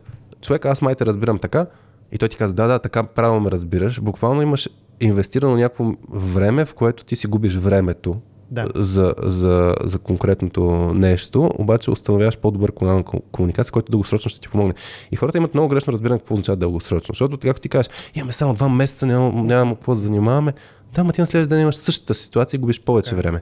И за мен едно от ключовите неща, като си в конфликтна ситуация с някого, това, което е на обучение много често казваме, че има, ти Васи пак беше писал в дозата, мисля, че по тая тема, но имаме няколко конфликтни точки и едното най-често нещо от гледна точка на времева линия е, че имаме проблем сега и имаме проблем по принцип. Mm-hmm. И това, което ти разказа, екипа трябва да може самостоятелно да взима решение, защото иначе човек ще стане ботълнек. Това е по-големия, по-дългосрочния проблем. Как се направи технически това нещо е по-малкият проблем. И обикновено хората даже смесват нещата. Единия говори за единия проблем. Примерно ти като кажеш позицията ми е, че тук аз ще го направя така, ти най-вероятно си говорил за по-големия проблем. А той може да говори за конкретния. И като имате разминаване и като си намапне всеки своето, става тотално разминаване в комуникацията. И затова е много ключово буквално в конфликтна ситуация се каже, имаме два проблема. Единият проблем е... С паряка метка направи. Единият проблем е, че трябва да видим как да си организираме работата. Другият проблем е какво правим с този код, дето си го прави уикенда. И това са два различни проблема. И за едното решението може да е окей, правим как ти си го направи уикенда, след тая, да го фокусираме върху друга, който е как от тук нататък, къде си ти, къде сме ние. И там вече имаме препратка в сивата зона, може всеки да си го разгледа пак на SoftSkillsPills, имаме за как се уеднаквяват тия очаквания, защото наистина подразбиране имаме различни очаквания, различни разбирания за едни и същи ситуации, кой докъде е. Където има гранични зони, има автоматично размиване на очакванията. Аз до ден днешен правя тази грешка. Те на английски му казват side tracking, мисля, че на български го казват многолентово комуникация и точно е това, което ти каза, че човека идва и примерно казва, вие как му сте толкова смотане, нали? Това нещо трябва, аз ще го направя много по-бързо. Mm-hmm. А пък аз примерно или ние почваме да говорим с друго нещо. Ние сме справили много добре. Човека, неговия фокус не е върху това ние колко смотани програмисти сме. Mm-hmm. Той се опитва другото да не каже. А ние започваме да говорим ние колко добри програмисти сме. Даже започвате от миналото сигурно. Ама помните ли предишния път как пък бързо направихме си кое? Миналите фичери, които сме ги направили, са много готини и работят много добре. Да. Това сега пак ще проработи. И ние почваме да доказваме една съвсем друга теория наша си, построена на база на това, което ние чуваме. И точно това, което ти каза, те започват, ние почваме да се появява спорна. Да, защото ние говорим за две различни неща. Човек се опитва да ни убеди, че трябва да станем по-бързо, защото няма време, подозирам. Ние се опитваме да го убедим, че ние много добре знаем какво правим. Изобщо няма какво да се притеснява. Но той все пак се притеснява, той вече е притеснен. Неговия проблем е съвсем друг. И започваме да говорим и да се надвикваме за жалост по проста причина, че ние не чуваме какво всъщност иска другия да ни каже. И това е много готино упражнение. Аз примерно сега, ето ще дам един много добър пример, да не кажа, че съм само негативен. Работя с човек, който позицията му е архитект. Той е много технически човек. Но всъщност най-огромната му сила е, че е страшно добър в изказа си. Аз много му се възхищавам. Примерно всеки път, когато водим какъвто и да е диалог, примерно аз като му кажа, има една идея да направим това нещо. Той примерно казва, първото му изречение: благодаря ти, че се погрежил, че си някакво време си отделил, за да го помислиш, и ми го споделяш на мен на готова, за да мога аз да не го мисля. Mm-hmm. Второ, много ми харесват ето тези части в твоята идея, което е някакъв вид похвала към мен, но той не се съглася с цялата ми идея. Аз много късно започна да осъзнавам за какво го правя, но винаги намира някакси нещо позитивно. Ако има, естествено, но понякога няма. После примерно казва, аз правилно ли разбирам каква е целта ти с тази и твоя идея? Ти какво всъщност искаш да постигнеш? И точно примерно това, което Хари каза, той не ми задава на мен въпрос. Той казва, аз разбирам ето това нещо, прав ли съм според теб или не съм прав, или има нещо друго, което ти трябва да ми добавиш? Пак е въпрос, но да. Да, но той каза неговото разбиране за това, което ти си казал. Той не очаква, и валидира дали е разбрал правилно. Той не очаква аз да му дам информация, той ми я дава и очаква от мен просто да каже да или не. Прав си, не си прав, разбрал си правилно, не си разбрал правилно. И чак след това идва вече, заеди си коя друга точка, моето пък мнение е еди си какво, по тези и тези причини.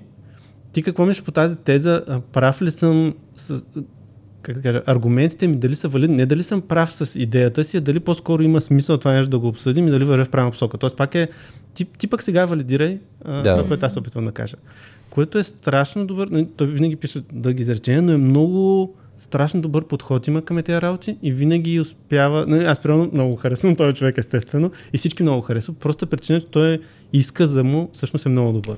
Но той всъщност мисли колаборативно. Заедно да стигнете. Нали, той приема твоята идея, казва кои са и добрите неща от нея и след това вместо да каже това от тази идея няма да стане, сега ще кажа как да стане по-добре, той започва колаборативно да мисли, нали, валидни ли са ми аргументи, ти какво мислиш? Така, отново си ти подава на теб топката по някакъв начин. Той пак казва, реално няма да стане. Точно така. Да. Той казва, ето ти пропуск, аз виждам този пропуск в твоята идея. Ама заедно ще измислим как ще стане по-добре. Това е ключовото нещо, че ето, нали, ако говорим за стиловете разрешаване на конфликти, нали, той не влиза в режима, в който той се опитва той да победи. Той се опитва и двете страни да победят, но това означава, че ще сложи назад собствената нужда, но той слага под формата на ети го проблема, който аз виждам, правилно ли го виждам, ти какво мислиш по въпроса, и той те поставя в ситуация всъщност да размишляваш и ти затова се чувстваш даже част от, че сте заедно срещу проблема. И въпросът ти му кажеш, това не съм го помислил, ти какво мислиш по въпроса, и той ще сложи решението. И ти ще се чувстваш, окей, аз му помогна да намерим по-добро решение, вместо той просто ми го снесе. И даже се опита да ми го наложи отгоре като похлупак. Това е начинът. Това винаги.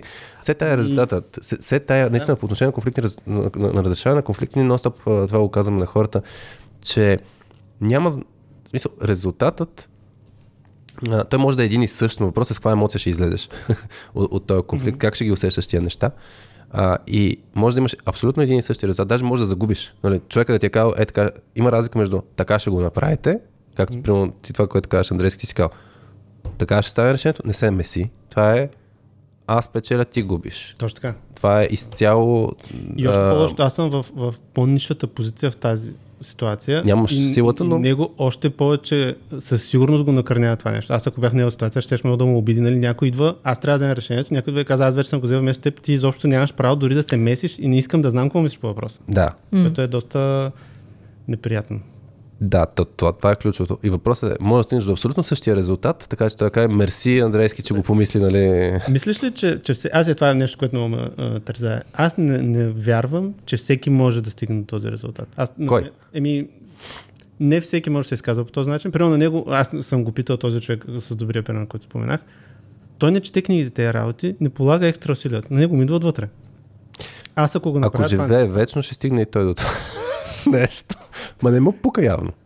Не, друго искам да кажа. Да. Аз мога да се опитвам да мисля и да говоря по този начин, но ще ми отнесе страшно много усилия и не вярвам, че ще мога да постигна резултат. Или може би не е достатъчно добър резултат достатъчно често. Има хора, които просто са такива. Е, хубаво да им тръгват. Значи епизода с Сирка за силни и слаби страни, там си говорихме подобни неща. Mm-hmm. Дали всеки може да стигне? Аз лично вярвам, че всеки, ако поиска, ще може да стигне нивото. Дали ще му стигне времето в живота, не е ясно, но въпросът е, че ще може да си вдигне нивото. Сега, докъде, до какви висоти, mm-hmm. там вече има разни дадености и така нататък. Да, и на някои хора просто им с по-малко усилия успяват да стигнат до някъде. Аз се хвана за това, че ти каза, нали, винаги може да намерим начин да стигнем до там, че изхода е един и същ, просто начина и усещането, което остава да е по-добро. Тега, аз не съм сигурен дали съм съгласен с тази теза, че винаги... И аз не съм сигурен. Дали съм. Тук вече има малко контекст, но идеята, ако го погледнем, винаги може да имаш задник срещу теб, който, ето, mm-hmm. ако се върнем, даже ние тръгнахме по посока конфликти и така нататък, но в даден момент, ако се върнем към някой, който егото му е толкова високо, че му е се тая ти какво мислиш, mm-hmm. се ми е тая, че ти си по-добре технически, аз съм project manager или аз съм медикъв си, аз отговарям за този проект, аз ще ти кажа как се случат нещата, mm-hmm. защото съм имал такава ситуация, където съм си говорил с потърпеш на такъв вид аз. Аз съм шефа, ще направиш така. Защото аз съм шефа. Това е аргумента, защото аз съм шефа. И човека после напусна. В смисъл, не успяхме да го задържим в компанията, един синьор девелопър. Защото това отношение го побърка. Сега дали другия бил напрегнат, защото го познавам даже. Мапинга ми беше трудно да го асоциирам, че наистина този кос е използван, защото аз съм шефа. Но на въпроса, нали, как може да се справим в тази ситуация, можем да повлияем. До някъде. Какъв не е контрола, и в даден момент може да трябва само да си съхраним нашата емоция. Но че се замислих. Да, на въпрос ти, най-вероятно не мога да оправим всички ситуации. Не можем да повлияем на абсолютно всички хора, в някои ситуации по-добре се махнем и така нататък. Тук ключовото нещо е, че който ни слуша, според мен, може да се замисли малко повече, защото който слуша обикновено има някакъв интерес от тази тема. И въпросът е, ако това също го има малко като парадокс, че ако някой си каже, окей, сега ще имам някаква супер бързата техника, как справям с гадни, шибани шефове, и ти му кажеш, ми трябва да извървиш тия 5 крачки. И той ако ти каже, аз не искам да ги извървя тия 5 крачки, искам просто мога да се справя с тия гадни, шибани шефове. И аз ще кажа, мога да водеш коня до реката, но и мога да караш да пие. Mm-hmm. Така че който не иска да извърви тая пътека или тя му е твърде трудна, ще си блъска главата 10 години и в даден момент ще му стане толкова важно, че си каже, аз вече искам да се променя моето поведение, защото явно аз имам някакъв урок, който не съм си научил. Нали, ние с теб се базикахме, че ти ги ловиш тия шефове. Може би наистина ти имаш някакво поведение, което те вкарва в тия ситуации, докато не го направиш, или ще си търпиш тия ситуации, или ще изследваш какво можеш да промениш. Mm-hmm. Дали ще успееш да се справиш в бъдеще, най-вероятно ще успееш, защото има достатъчно примери, нали, за хора, които също така са имали гадно поведение, дето Стив Джобс го дадат като брилянтния пример, как може да си супер успешен и въпреки това си гадняр. И супер много хора, които казват, не, той човек се трансформира, защото в началото беше супер гадняр, но после почна да се държи по много по-различен начин, защото и той се е развил и той е видял някакви неща. Цитирай книгата. Коя? Аз сещам сега за $1 trillion Coach, в която има пример. Искаш за Creativity Inc. ли да говоря? Добре, Creativity Inc. Представих се, че това ще кажа. Creativity Inc. Иначе $1 trillion Coach също е много готина книга, където аз само да вмъкна кога си заслужава да се занимаваш с задници. Ако примерно не си в така. Ако не ти е шеф, и за мен има един ключов въпрос, който е човек коучабъл ли? Тоест, може ли да бъде изобщо променен или не? И много често е така, има хора, които имат гадно поведение и като кажеш, той не може, в смисъл, той няма желанието. И то коучабъл, това пак е моментно състояние. То не е винаги ще е такъв. Но в този момент може да се промени, може да се промени. Ако не може да се промени, по-добре да не се занимавам с него. Трябва да е друг подход. Супер, аз тук искам да ви върна в началото на нашия разговор преди половин час. Точно... Час и 6 минути. Ужас някакъв. Няма време. И сме в паралелна вселена. Да. Половин час много извън това студио. Е интересно, че... Тук е 1 час и половина. Да. Но ето, това е нещо, което съм се записал. Първото нещо, като казах да оценим ситуацията, едно от нещата е точно това. Първо да си дадем сметка за нас самите, но и да оценим другия човек, всъщност неговата ситуация каква е. Има ли смисъл ние се занимаваме? Това е нещо, което аз всъщност до ден днешен много се боря.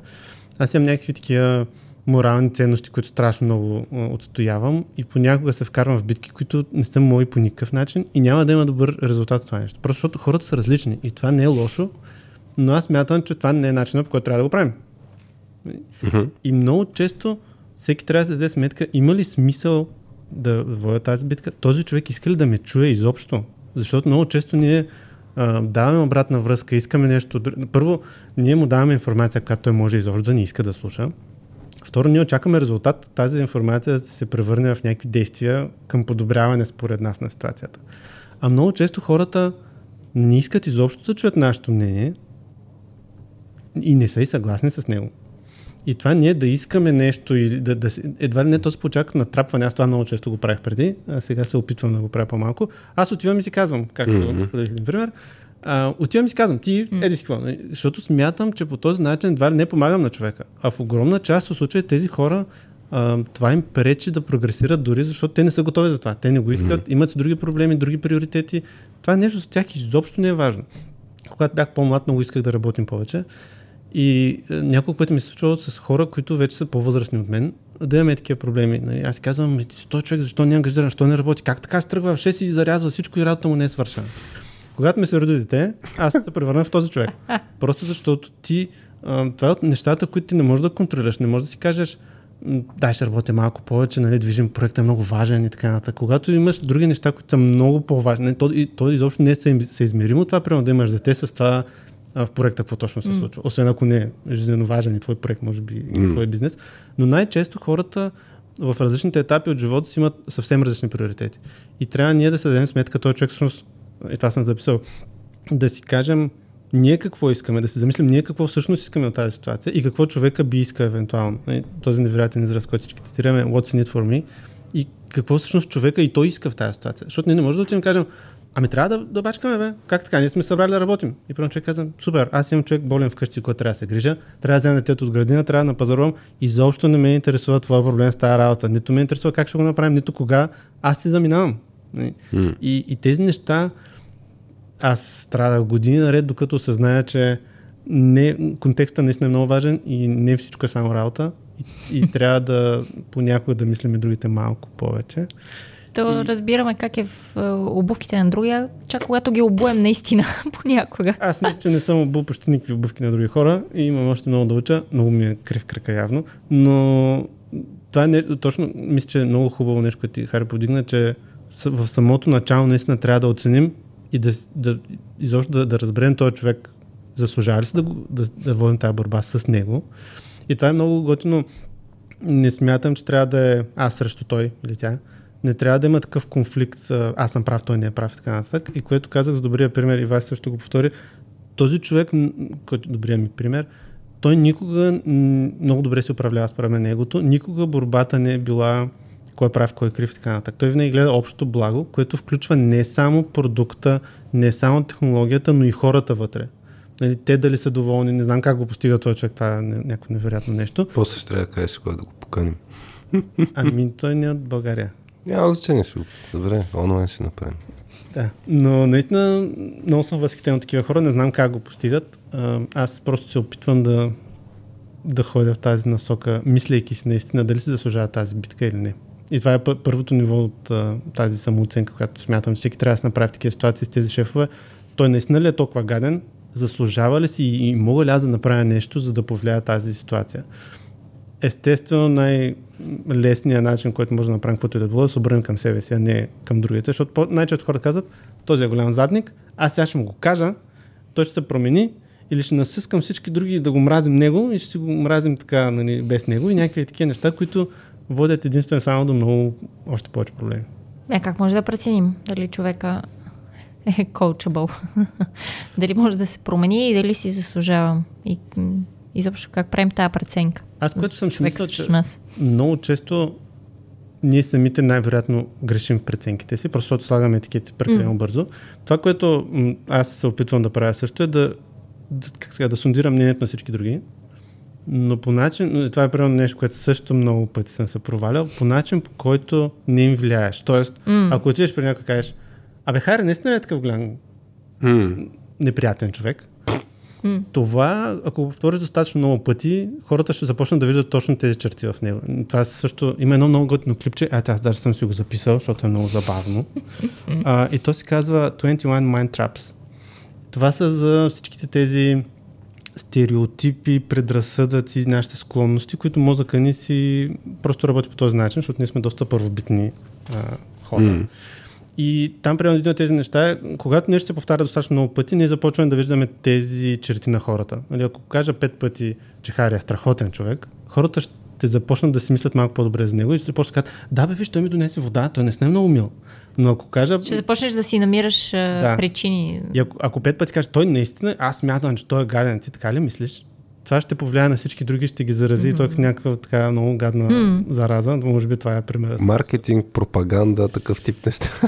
Използват тези похвати ги използват. В тази ситуация, примерно, аз имам конфликт с теб, не знам как да го разреша и се чудя дали проблема е в мен или в теб. И съответно отивам при вас и искам да разбера и тя ли има проблем с теб, защото ако всички има проблем с теб, очевидно ти си така.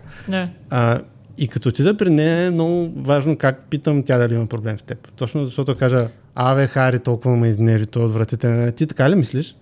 Да. И е много трудно. И затова според мен е много важно хората да сондират, но много деликатно и внимателно, безпристрастно. Да, по-скоро да питат информативно хората как се чувстват. И това хората не знам, защо не го правим. Не се интересуваме нито от собствените си емоции, нито от емоциите на другите хора. Това е много ключово според мен. Защото такава ни е средата. Такова ни е било миналото. Историята. Звучи пак реактивно, но фактът тия неща влияят. Този затова те трябва да се нормират. Нали? Тоест, ти като това, което мога да правим като по-синьор хора, е като почнем да използваме, да моделираш средата, като почнеш да използваш фрази като хора, аз се чувствам еди как си. Примерно, хората даже се свързват увереността с липса на притеснение, което те не са свързани, но много често всъщност ти го кажеш, хора, ме е притеснено за това дали ще успеем срок, също време, нали, смятам, че така трябва да правим и ще успеем, вярвам, че ще успеем. Това те не се бият, но хората, много често менеджерите, нали, не проявяват уязвимост, за да изгледат по-уверени, че нещата ще свързват, нали, fake it till you make it. Но на въпрос сега на вас, аз се замислях, нали, как му проблем дали някой, дали трябва да занимаваме с него. За мен едно от тия ситуации всъщност е как реагира на нашата обратна връзка всъщност. И това, което надявам се хората да почнат да не чакат формални процеси за обратна връзка, като са в корпоративна среда, да почнат директно да си комуникират с хората, защото могат, никой не ги спира. Но ще я кажа, че едно от нещата за мен е наистина да му дадем обратна връзка. И това, което Андрей си казва, може да не иска. Може да не я иска тази обратна връзка. Аз даже бих използвал една техника, която е първо, принципът е предварителна синхронизация. Да го питаш човека, да поискаш позволение все едно, да му дадеш обратна връзка. Това е едното нещо. Ма как конкретно? Аз даже бих използвал, ако смятам, че той няма ме чуе, защото има високо его и така нататък, бих казал, абе, Пешо, искам да ти кажа нещо, което мисля, че тотално не е сега момента и че мислиш, че изобщо не трябва да ти го казвам. Нали? Че много ще ядоса и не трябва сега да ти го казвам. Какво ще кажеш? Мога ти кажа... Не, също може да го кажа. Дори да не е кога, да. Може да, но въпросът е, ако ти го кажа, сега днес много ще ядосаш, много тъпо ще стане. Кажи какво мислиш. Той обикновено хората реагират на тези неща с позволение. Ако реагира с непозволение, връщайки се на въпроса на вас, ако тотално отхвърля каквото е било свързано с обратна връзка и с коментари и отвореност да се слуша другите... Има ли човек, който ще каже, абе, Пешо, искам да ти дам, нали, нещо, да ти кажа едно мнение мое, което може тотално да те приемно разочарова? Има ли човек, който да каже, не ми го давай? Има. Вместо ще кажа, да, искам да те чуя и след това ще се затвори. И не обикновено, може да не мога в момента. Даже... Примерно, това се случва, на мен ми се случва така. В момента не мога да го поема. Буквално е, нали, т.е. то ще е да, ама не сега. Тоест, обикновено хората ще ти кажат да, но ако са осъзнати, нали, като ти кажа, мисъл, искам ти кажа нещо, което най-вероятно ще ядоса. Пети ми се случва и двете. Тя знае кога, но не е подходящия момент. Примерно по време на обучение, по средата на някаква почивка, да кажем, скоро имахме на английски военно обучение, където аз съм по-водещ и тя в по-съпортив роля, често заради английски език. И тя вижда, че тя ще не прави като хората. Обаче не ми поиска с едно позволение да ми го каже. Тя директно ми го изсипа, което ме напрегна супер много. И това беше супер не окей. Обаче, ако поиска позволение, все пак ми дава възможността да преценя сега ли момент или не. Дори ако кажа да, окей съм, аз съм една идея по-отворен. Точно пак този момент. Аз съм по-отворен само защото аз съм позволил. Но другото нещо, конкретно как го казах това с техниката, аз го навързвам сега с егото и така нататък. Тя техниката покрай Крис Вос е да дадеш закотвяне, което е човек ще си представи супер брутални неща. Примерно, ако отидеш при шефа си и ще му кажеш: сега ще поискам нещо, което съм 100% сигурен, че ще ми откажеш. И той автоматично си представя, дори да не е важно мен. И но да си помисля повишение на заплатата. И то ти му искаш добре, ето, един ден отпуск. Ето, Васи, сега ще искам, ще поискам увеличена заплата и съм убеден, че няма да го дадеш това нещо. И човек си представя някаква сума. 20%. Примерно 20%. И после като му поискаш 10%, ще кажа, фу, нали, много малко. Ама и 10% няма. Но как е?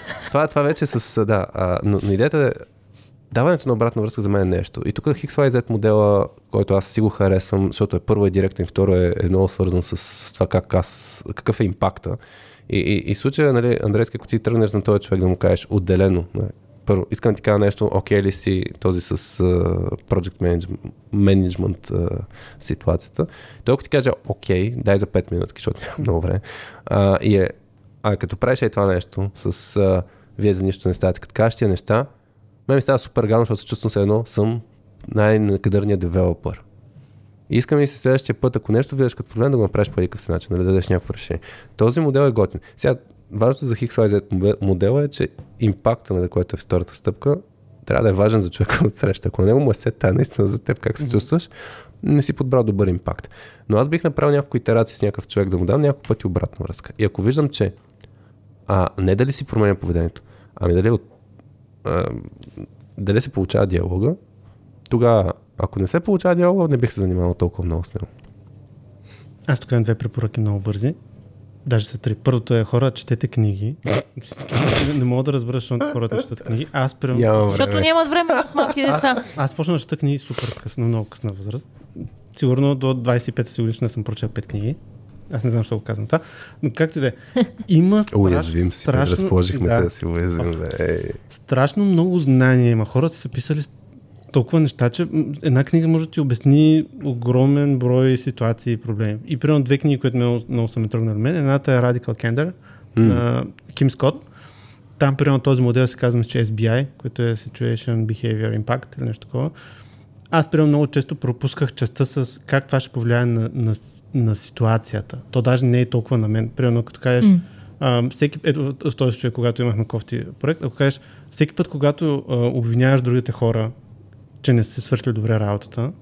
Нали, това поведение на нас не демотивира и не кара да се чувстваме много зле и ние работим много по-бавно по това, защото ни влияе. Ако ти си притеснен, че ние няма свършим на време, което всъщност предполагам, че ти е първоначалното притеснение, това ти действие води само до по-голям проблем. Което, това пак ни от тези техники да разберем човека всъщност каква е неговата мотивация и какво е нещо, което него ще го трогне наистина. Защото прямо аз го кажа, аз се чувствам зле, като ми говорят такива работи. Той може и защо не му пука. Ти си една брънка в машината, която аз дори не виждам и не искам да знам, че съществуваш. Аз искам да си върша работата, утре ще те уволнят и край и си еме тая за тебе. Което е, как се казва, честно, в смисъл, окей, аз нямам против с това. Да, не си мога целио, когато го вълнува него. Той си е такъв, да, и аз не мога да го виня, че не ме харесва, примерно, или не съм значим за него. Това не е нещо, което аз мога да изисквам от него.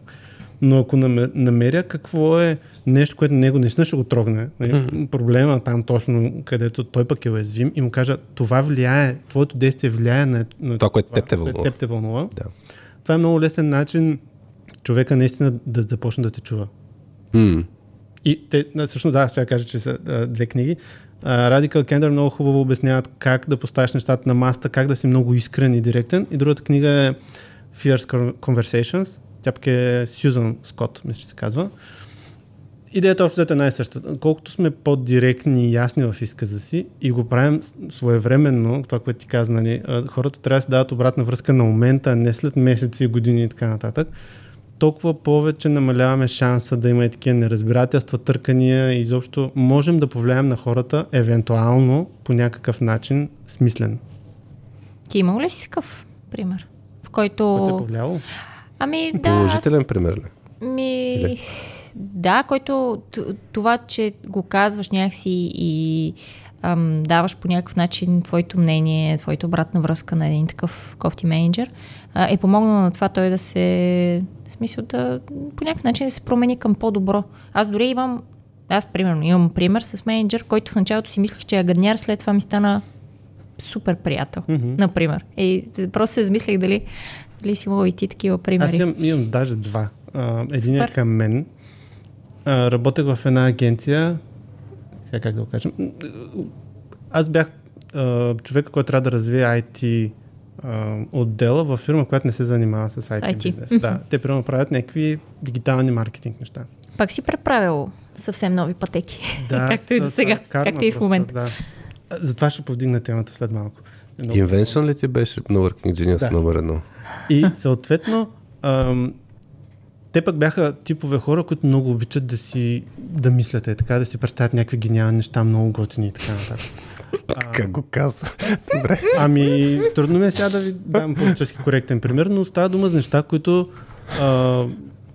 на всеки един човек... Нямат връзка с реалността ли? Да, на всеки един човек, който съм ни казал, се залива от смях. Да, знам. Което не е лошо изобщо. Те така си казаха, хайде да съберем на брейнсторминг. Влизат 10 човека в една зала и почват да мислят примерно един цял ден. И накрая има 20 идеи и от тези, примерно, от една седмица всеки ден по 20 идеи намираме една. Начинът им за измислене на нови идеи беше такъв, което всъщност се оказа много готино, защото това бяха годините, които ние сме направили най-невероятни неща. Успели сме от малкото идеи да направим продукти, които са уникални и много готини. Мен много ми харесаха. Но аз там приема много страдах, защото аз пък, после ще повдигнем пак тази тема, съм човек, който ти каза, тая идея не става. И тогава, за жалост, бях много така в ранен етап на кариерното си развитие, или по-скоро на емоционалното си развитие, защото съм много съм се развил. Ти ли си бил гадняра? Да. Тази ситуация. И ние примерно с другите хора се разбирахме, защото те по някакъв начин ме приеха, нали, като част от екипа, но шефката на фирмата, нали, много страдаше с мен. Аз бях просто човека, който изкарваше извън всякакви нерви, крещяла ми е, викала ми е, само до бой, където не сме стигали. И след, може би, една година, тя жената все пак намери някаква сила в себе, дойде да ми каже, виж се, Андрей, ние, нали, имаме много идеи, обаче мен много ме заболява ти като дойдеш, като ми кажеш това за нищо не става и, нали, пълен буклук. По-добре си замълчи, кажи ми, ще си помисля, идеята мисля, че не е толкова зле, нищо не да правиш, ела на следващия ден и просто ми кажи, съжалявам, няма да можем да я осъществим. Вика, за това на мен ще направя страшно огромна промяна, просто защото ти така страшно много да мотивираш. И ме караш, че това много зле, екипа се чувстват, всички са много зле, защото това, което сме мислили цял ден и много сме се вълнували за него, ти просто го зачеркаш с едно единствено изречение и си тръгваш после. Защото твоята работа е приключила. Дошъл си, отцял си идеята и стръгнал. И вика, ние оставаме такива и се чудим какво правим. И наистина ли сме толкова бездарни, такива, изобщо не, те почват да се чувстват много зле. И на мен това много ми повлия, защото осъзнах, че всъщност аз имам много голямо влияние върху техните чувства и техните животи след изобщо извън работа. И започна да го правя, между другото. Не се разбрахме страхотно с нея, така или иначе. А послушал си, започнал си да използваш защо шаблон. Това мен ме трогна и осъзнах, че всъщност аз много ги наранявам по този начин, без изобщо да искам, и единствената разлика е начина ми на изказ. Аз не трябва да променя абсолютно нищо. Аз не трябва да харесвам техните идеи, не трябва да ги осъществявам. Нищо не трябва просто да правя. Изказа. Освен изказа да си променя съвсем малко, така че да не ги наранявам наистина. И това ми беше много такова отварящо очите преживяване, честно казано. Тоест ти е намерила нещо, което наистина на теб не ти знам, пука по някакъв начин. Аз никой не искам да наранява другите, подозирам, надявам се. И мен ми стана гадно наистина за това. Аз бях точно гадняря, който е отвратителен и съсипват всички там хора. Тя е била твоето огледало. Мисля, светило е някакво твое сляпо петно, което не си осъзнава, че го правиш. Аз прямо смятам, че хората са си добре както са си, просто трябва да се напаснат как се комуникират. Защото прямо тези мои умения да го правят това нещо са били много ценни в други ситуации, където някой идва и казва, виж сега, искам да ми кажеш това става ли или не. Да, и ти кажеш, да, не. И той казва, супер, много ти благодаря. Продължаваме напред. И те хора не се обиждат, те си казват, супер, това е много готино, което го направи за мен. но само в определени ситуации. Трябва много добре да знаем човека, иска ли по този начин да реагираш с него или не иска. Само набързо да кажа това с примерно обратната връзка. Четох в тази пак книга, която явно тя ще стане моето Creativity Inc. Единствената книга, която се чолих, да кажа. Да, просто много ми влияе. Вече препрочитам сега. Там примерно каза, че обратната връзка е няколко различни типа. Едното примерно е оценяване на хората, другото е точно е това, което аз те виждам и защото знам, че ти съществуваш и те признавам като личност. И третото е примерно коучинг. И е много важно да разберем другия човек каква обратна връзка дава или каква иска от нас. Защото е много трудно, примерно аз в тази ситуация, те са искали, не аз просто да им оценя идеите, те са искали да им кажат, вие сте гении, вие сте измислили нещо супер яко, много се вълнувам заради вас, аз радвам, че съм част от този екип. Нали, за тях това също е важно, защото нали, всеки може да мисли 1000 идеи, но нито една от тях да не е осъществена, това също е безсмислено. Те са търсили от мен не само пресяване на идеите, те са търсили и нещо малко повече, а пък аз просто съм ги отрязвал и съм казвал, не, така. Така че според мен това е много хубаво упражнение да си мислим какво даваме на среща, като казваме не, това не става или става. И другия ми пример, който също исках да кажа, аз пък като съм пробвал да давам обратна връзка, работих в една фирма, която ме уволниха, което беше голям шок за мен. Работих там сигурно 4 месеца или нещо такова. Където, после мога да разкажа защо, но имаш страшно много проблеми и в един момент има една обща среща, където там всички мълчат и срещу шефа, той имаше страшно голямо его, не може да се каже нищо лошо. И там примерно той си води статистика колко пъти кой човек е закъснял с доставката на нещо. Oh. Wow. И примерно критерия за това дали свърши достатъчно добра работа е колко пъти си къмитва някакъв код. Което много бързо хората разбрах как да го читват, а пък аз като човек, който за мен това не е важно, нали, аз много изоставам в класацията. И в един момент за пореден път обсъждаме нещо, което е закъсняло примерно за 16 пъти беше максимума. 16 пъти е закъсняло нещо. И аз казвам, виж сега, що ме закъсняло 16 пъти, тук нещо не е добре. Ние не можем да мерим до 168, не, за да си кажем, тук има проблем. Хората не знаят какво да правят. Те 16 пъти доставят нещо и 16 пъти си казват, аз не си го представях така. Дайде да седнем да го изговорим. Шефа почервеня, нищо не каза. Ти пред екипа ли го казваш? Ами да, защото аз съм част от екипа. Ама не, ние трябва, как кажа, то много беше странно там, че примерно структурата, за първ път бях работил така, структурата е флат, там няма нито един шеф и ти сам избираш върху какво да работиш. И примерно има един списък с задачи, който не е ясно кой е написал, то е анонимно. И ти си кажеш, аз ще работя по е това. Какви са изискванията, ти сам трябва да отидеш да разпиташ всички други какви. Ти сам трябва да се оправиш, което е много интересно. Интересен подход, да. И точно затова аз го повдигам пред екипа и казвам, хора, аз не знам какво се случва тук. Аз искам да работя по това нещо, но очевидно то не работи. Дайте да седнем да го обсъдим. Всички, които сме тук, явно сме ангажирани с тази задача, дайте да го изговорим. Изискванията очевидно не са ясни. Ако нямахме доставка на крайен резултат, ще тях нещо друго да кажа, но при положение, че 16 пъти ние правим нещо и то не е това, значи очевидно изискванията не са ясни. Шефът много почервеня. След срещата ми се обади директно, каза, си уволнен. Ясно казвам, ама той ще го е разбрал, че е срещу него, аз това не мога да разбера. Защото той е човека, който е написал изискванията. И той се казва, той човек ме обижда пред всички. И аз казвам, добре човек, чак, искаш ли да ти обясня каква е това? Ей, те уволни така казва, по този начин. Да, и той каза, не искам. Казва, така ме уволняваш от този момент, без дори да разбереш моята позиция. Защо? Да, мен изобщо не ми показва твоята позиция. Ама ти го каза. Буквално в очите ми го каза на среща, пред още един друг човек, който там в някакъв HR отдел и в този момент виждам как всичките ми акаунти такива пишат, че ще се дезинфектнете и така нататък. Wow. И така приключихме в рамките на 3 минути. Ма това е прекрасна ситуация. Аз в смисъл, хубаво, че си излязъл. На момента, примерно, няколко часа бях много... Ти трябва да се благодарен на този шеф. Казах, това е най-хубавото нещо, което ми се случи, защото аз тук щях да се самоубия и щях да напусна по много кофти начин аз самия. И той ми направи голяма услуга, но точно за този пример, хората не винаги искат да питат каквото и да било и понякога са крайни в това. Аз може би съм... това е бил хубав тест за това, че не този човек не трябва да се занимаваш с него. Но аз примерно най-вероятно съм можел да подходя по много по-добър начин, да му обясня каква е ситуация. Това се замислих, че не е било може би толкова проблем, че му намираш по някакъв начин грешка, пропуск в работата, а по-скоро начин, по който го правиш. Това, че го правиш пред всички. Нали? Може би накърненото его е повлияло много повече, отколкото това, че му казваш, абе, има грешка. А това, че го кажеш пред целия екип. Не знам какъв ще да е. изхода от ситуацията, ако беше лично. Там няма какво да го обсъждаме. Имаше много други проблеми, но казуса с обратната връзка, нали, беше точно такъв, че той човек просто такава преграда сложи, че изобщо не искаш дори да чуе какво аз кажа. Не изобщо да го осмисли да го приема. Там беше... Не искам. Да. Но имаме по-добър пример с това как е сработил. Наистина с човек, който точно същия пример. Той много се притесняваше от работа си, постоянно нахокваше такива, както се казва, набиваше ни канчето и искаше да работим по-бързо. И аз, нали, накрая точно казах, човек, ако искаш да работим по-бързо, ние трябва да намерим начините, по които да се отключим, ние да имаме възможност да го правим по-бързо. Примерно ти като си микроменеджер, искаш във всяко едно решение да се месиш, да разбереш ти, що си го направя така, ти защо така. Това отнема на нас от времето. Ние, ако сме по-свободни, ще може да работим по-бързо. Нямаме нищо против тези, знаеш всички решения. Ти си шефа, аз точно тогава пък успях това напред. Ти си шефа, очевидно разбираш много повече от нас. Ние за нищо не ставаме. Нали?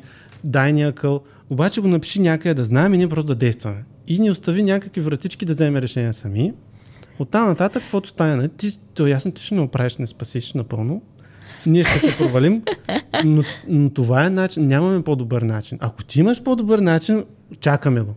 Виждаме същия проблем, решени го, ние имаме само това решение и човек тогава всъщност послуша и си каза, ще пробвам. Само тогава не наглеждаше без да иска да реши промените, но видя много бързо резултат и честно казвам, много бързо не се довери. Тоест той осъзна, че ако пусне малко контрол, ще придобие много повече сила и скорост той самия и ще почне да отговаря за по-важните решения, които той всъщност държеше да ги взема той.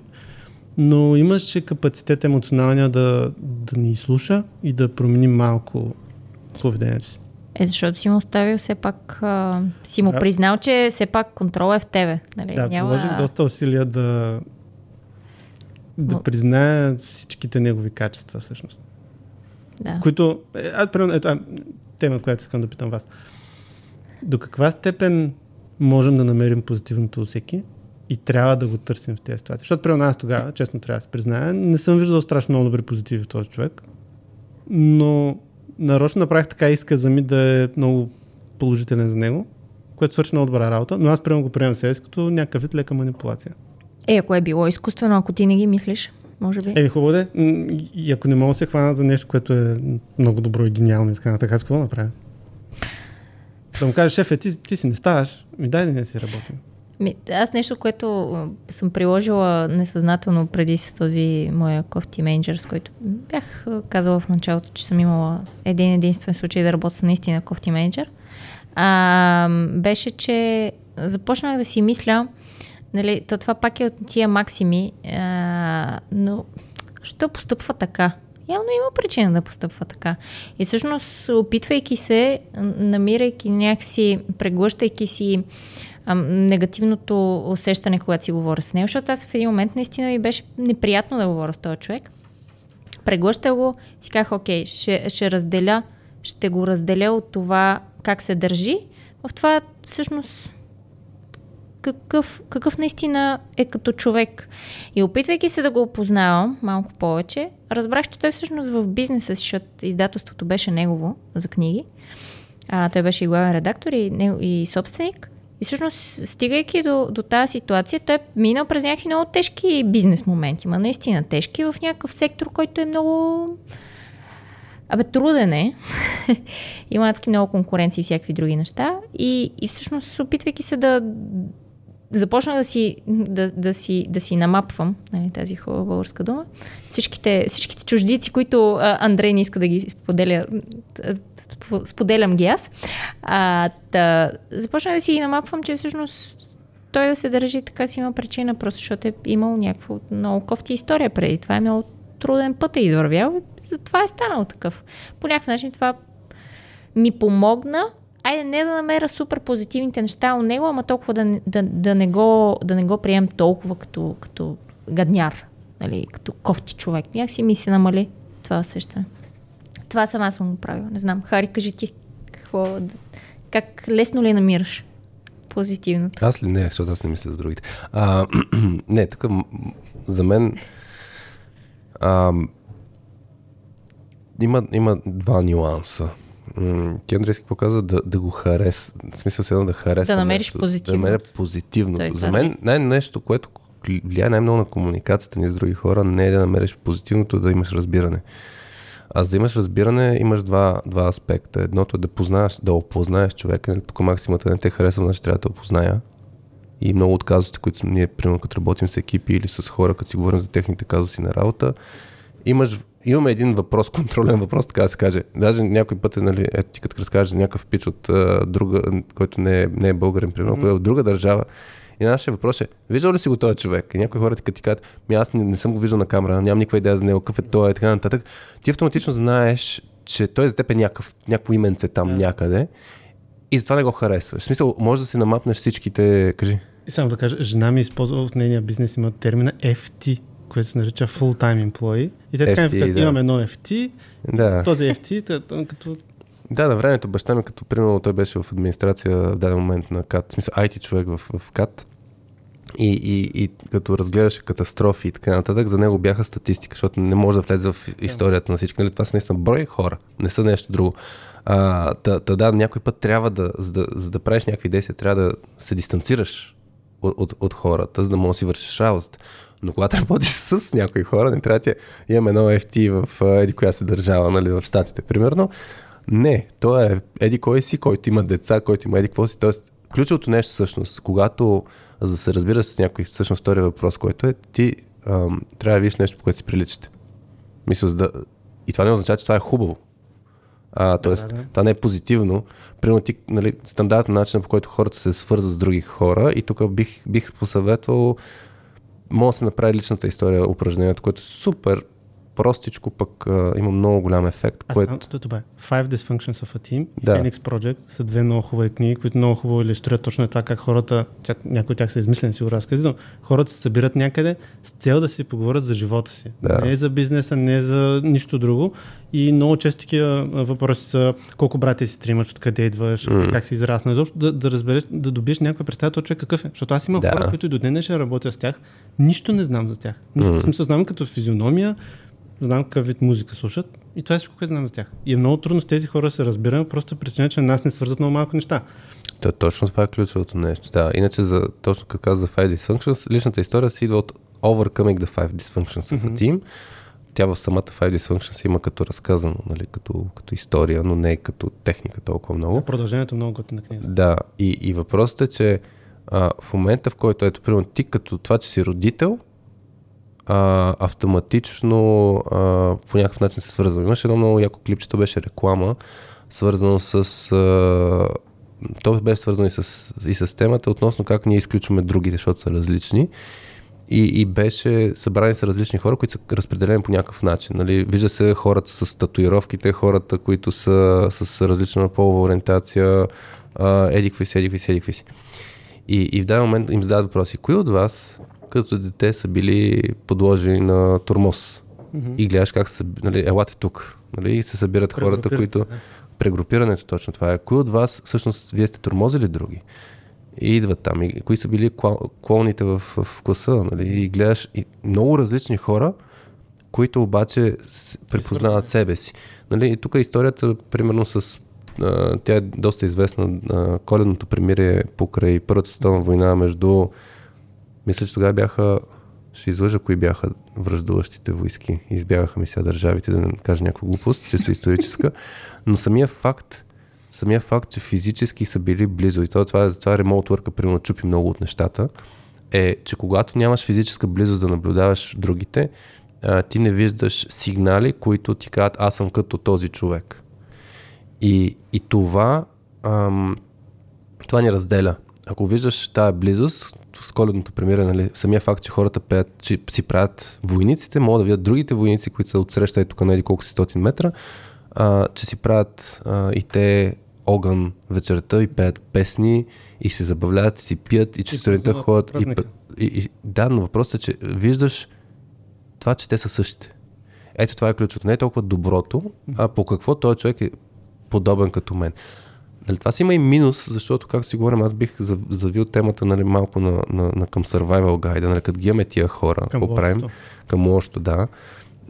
Но иска да кажа, че, нали, минусът е, че може да тръгнем да ги оправдаваме, което и да ги търпим и така нататък. Това е минус.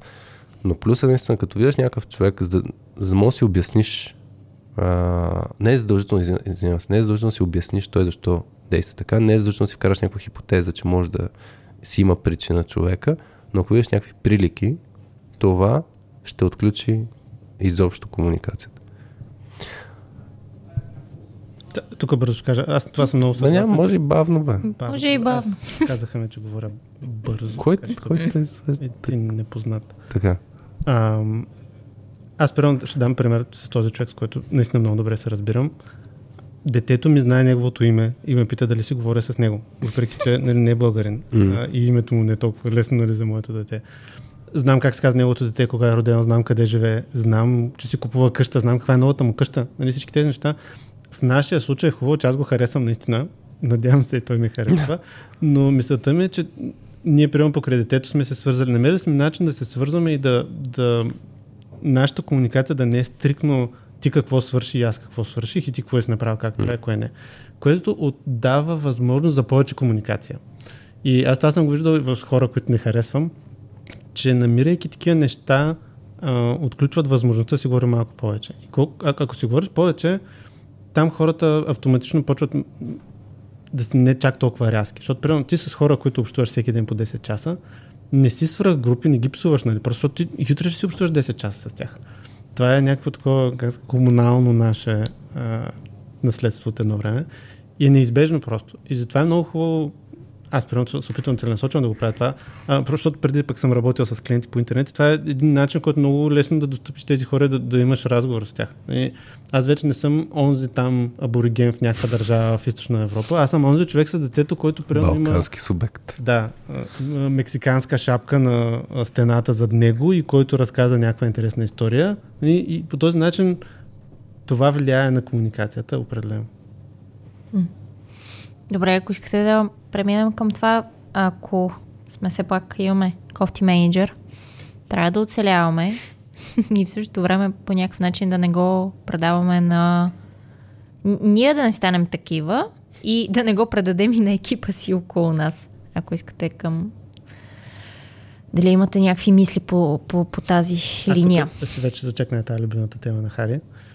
Много късно се светнах за тази история с личностните типове. И е много хубаво ние да определим първо ние какъв тип сме и другия човек какъв тип е и изобщо можем ли да комуникираме нормално и да си паснем като стил работа.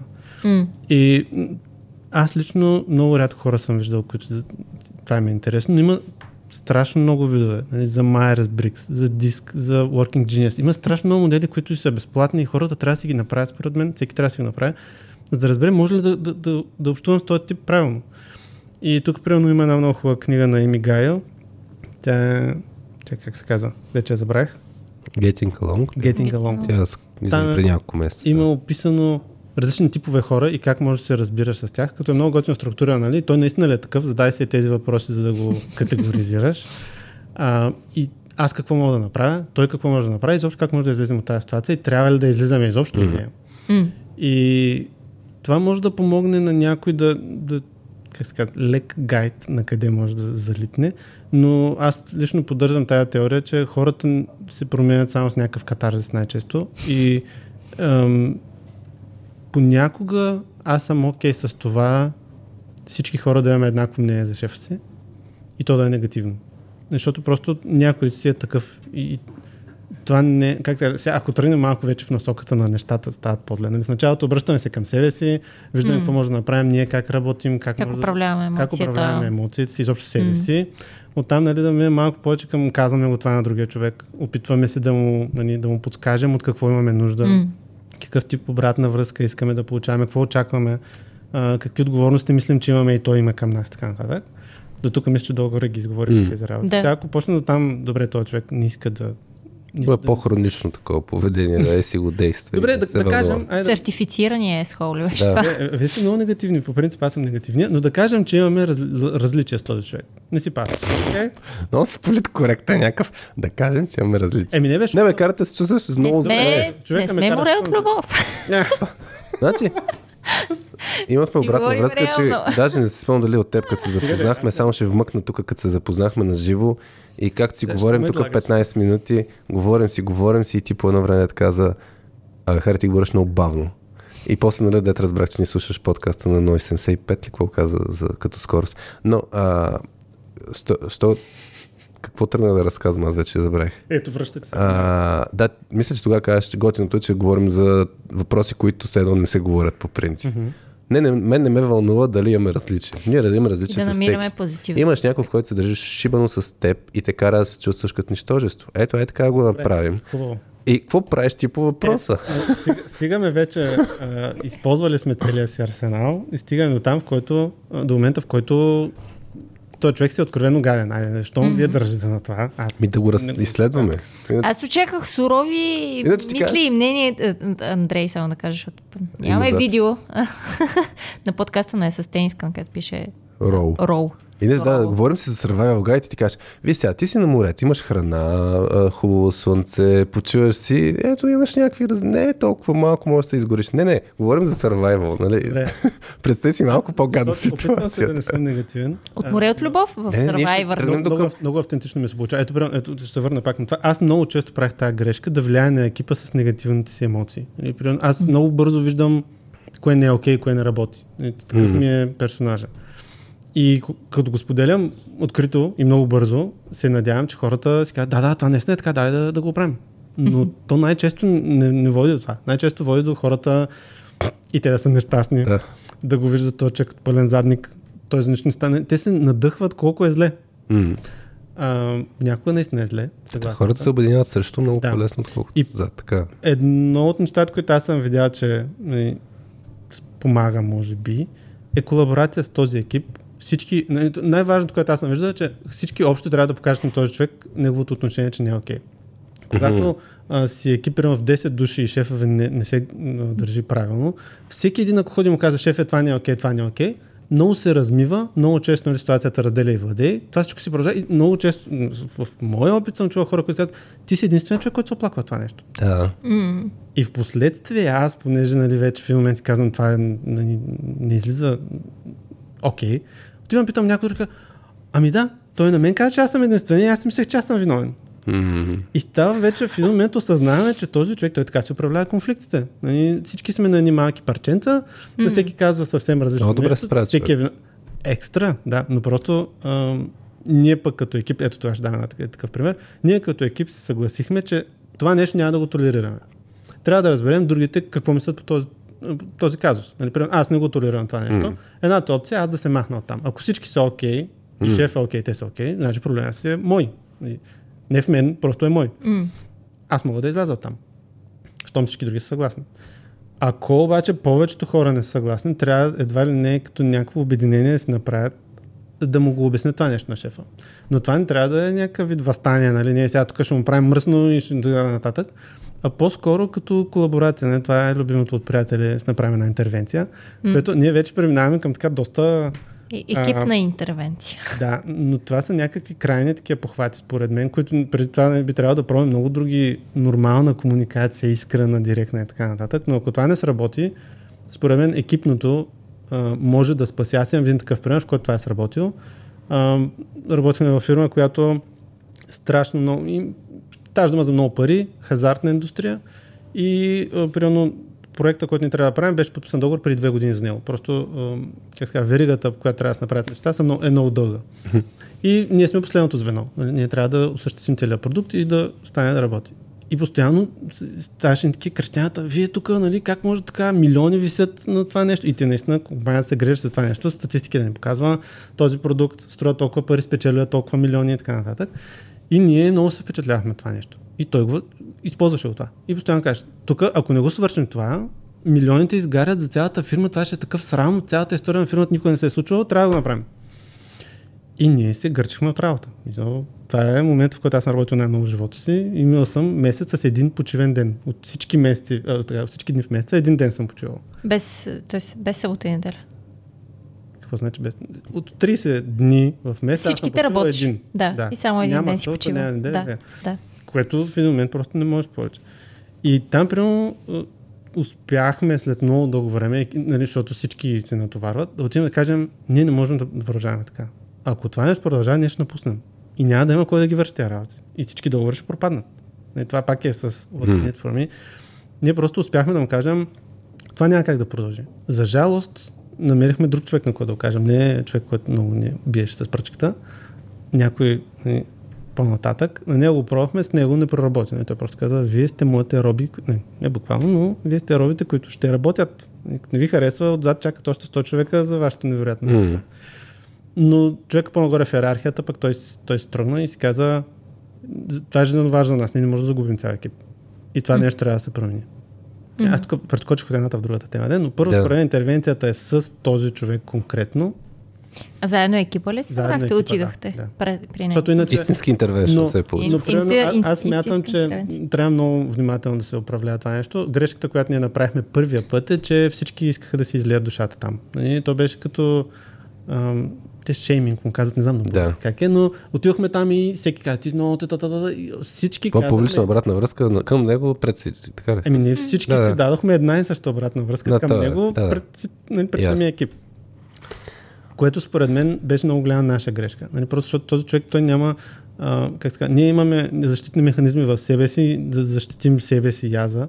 И съответно, ако всички кажат, ти си много гаден шеф, единственото, което човек може да направи в тази ситуация е да се защити. Иначе трябва да призная, аз наистина не ставам за шеф и тези всички хора ме мразят. Mm. И той каже, да, аз съм много гаден шеф. Което много трудно всеки да си го признае. И на втория път, когато се събрахме, някак си бяхме решили какво искаме да кажем.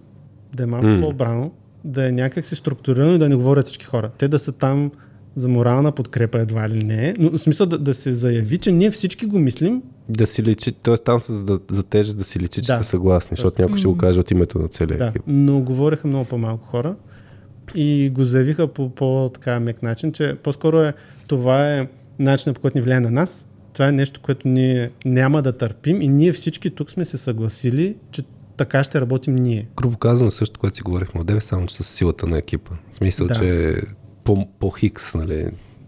Ами, да. Умножена сила. Ние в кой епизод? Имахме някакъв епизод. Имаше един епизод на обадица на радио. Точно трябва да е бъде. Да, имахме един казус. Мисля, че заглавието беше нещо от сорта на... Аз беше напуснал и после се беше пратил казуса. Това точно е? Така, мисля, че е този казус. Аз много се бях Да, това е за един шеф, който... щупи екипа. Мисля, че шефът щупи екипа ми, нещо от сорта беше заглавието, не си спомням точно. Но един, точно този епизод, който обсъждахме, че екипа, че може да се използва силата на екипа. Тоест, ако той е разбрал, че има и хора по същия начин, които им действа негативно това поведение на шефа, може да използва силата на колегите си и заедно всички да отидат да заявят. Там мисля, че имахме препратка към един епизод на Work Life с Адам Грант, където имаше точно подобно нещо, как се правиш под някаква форма с работни задници. И имаше пример с, как са казали, точно интервенция на екипа, дето шефа използва много фраза стил тиквеник. Тиква и така нататък. И те в даден момент... Да ги обижда. Те в даден момент, за да му покажат всъщност, че това е гадно. На някаква среща, дето бяха сложили на място на всичките хора на столчета, сложили по една тиква и той като влязъл първи шефа, защото се очудва даже, че е празен, че хората го чакат отвън, той влиза и гледа само наредени тикви. Та с хумор бяха успяли да му покажат това сляво петно, но хумор плюс силата на екипа. Наистина за мен, не така, сещам се за един екип, с който работихме наскоро и обяснявател е тук шефа, той е много готин, ама никаква информация да ни спуска, в смисъл никаква прозрачност и това ги чупи, постоянно като някой се опитва да добре някаква информация, нищо не сработва и това им влияе. Не мога да си върша добре работата. Обаче пак всеки самостоятелно мрънкат си вътрешно, споделят си, че всеки има тая болка, но нямат обща стратегия, всъщност нямат общ подход. Ние това като работим с екипи, точно това им обясняваме, че това са прекрасни проблеми, които имат. Малко гадно звучи, но имаш повторяем проблем, имаш много голяма яснота какво ще очакваш от поведението от срещната страна. В случая това, което нямат един общ подход. И в момента, в който това, което ти каза, Андрейски, че сте действали самостоятелно и че той е реагирал самостоятелно, някой пъти това има ефект, примерно в един и същи ден, ако всички напишат пич, еди какво си нещо се случва и грубо казвам, звучи по един и същи начин съобщението, едно е да имаш one-on-one и да някой ти сподели мъката и друго е да имаш бомбандиране от хора, които казват една и съща позиция, но все тая какво е?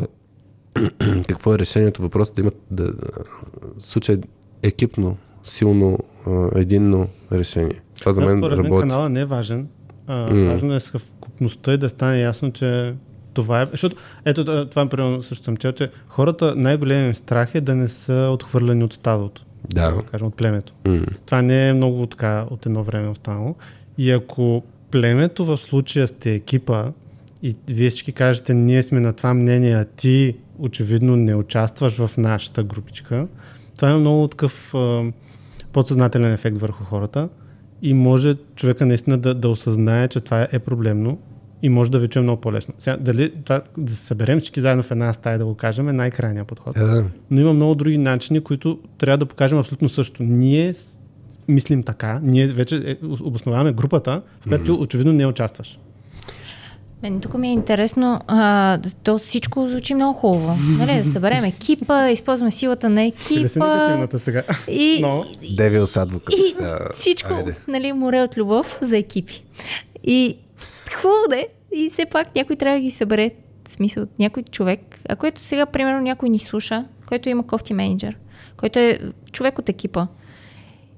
И примерно всичко слуша, примерно е използвал всичките тия похвати, говорил индивидуално с шеф, използвал е рефрейминг, всякакви такива хубави. Помога да направи.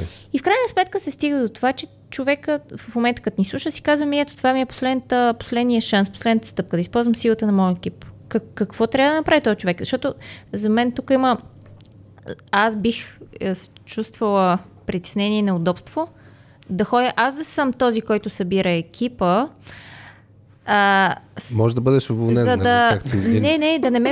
Да не съм аз тази пък, която ще разнесе, ще по някакъв начин, нали, ще съм тази, която ще загние екипа. В смисъл, дори да знам, че другите хора също се чувстват зле с този менеджер. Само ако цено да вдигам въстание, да отида да мога да си говоря с всички, в същото време ще се притеснявам дали няма по някакъв начин да ги...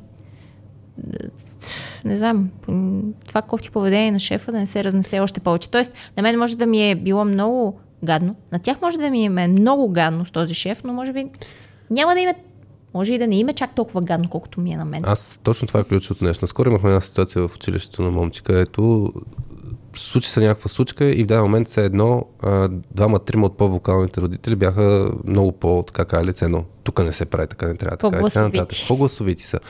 И примерно аз бях един от хората, който също бях гласовит, но ключовото нещо беше, че почнаха хората ми пишат даже на лични съобщения, нали?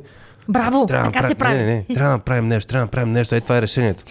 И аз това което казах беше, аз виждам твоето мнение, нали? Знам какво ти е, знам, че ти по тая линия си, тук ти е позиция, нали? Така, да. Викам, аз не съм сигурен дали ти знаеш моето мнение.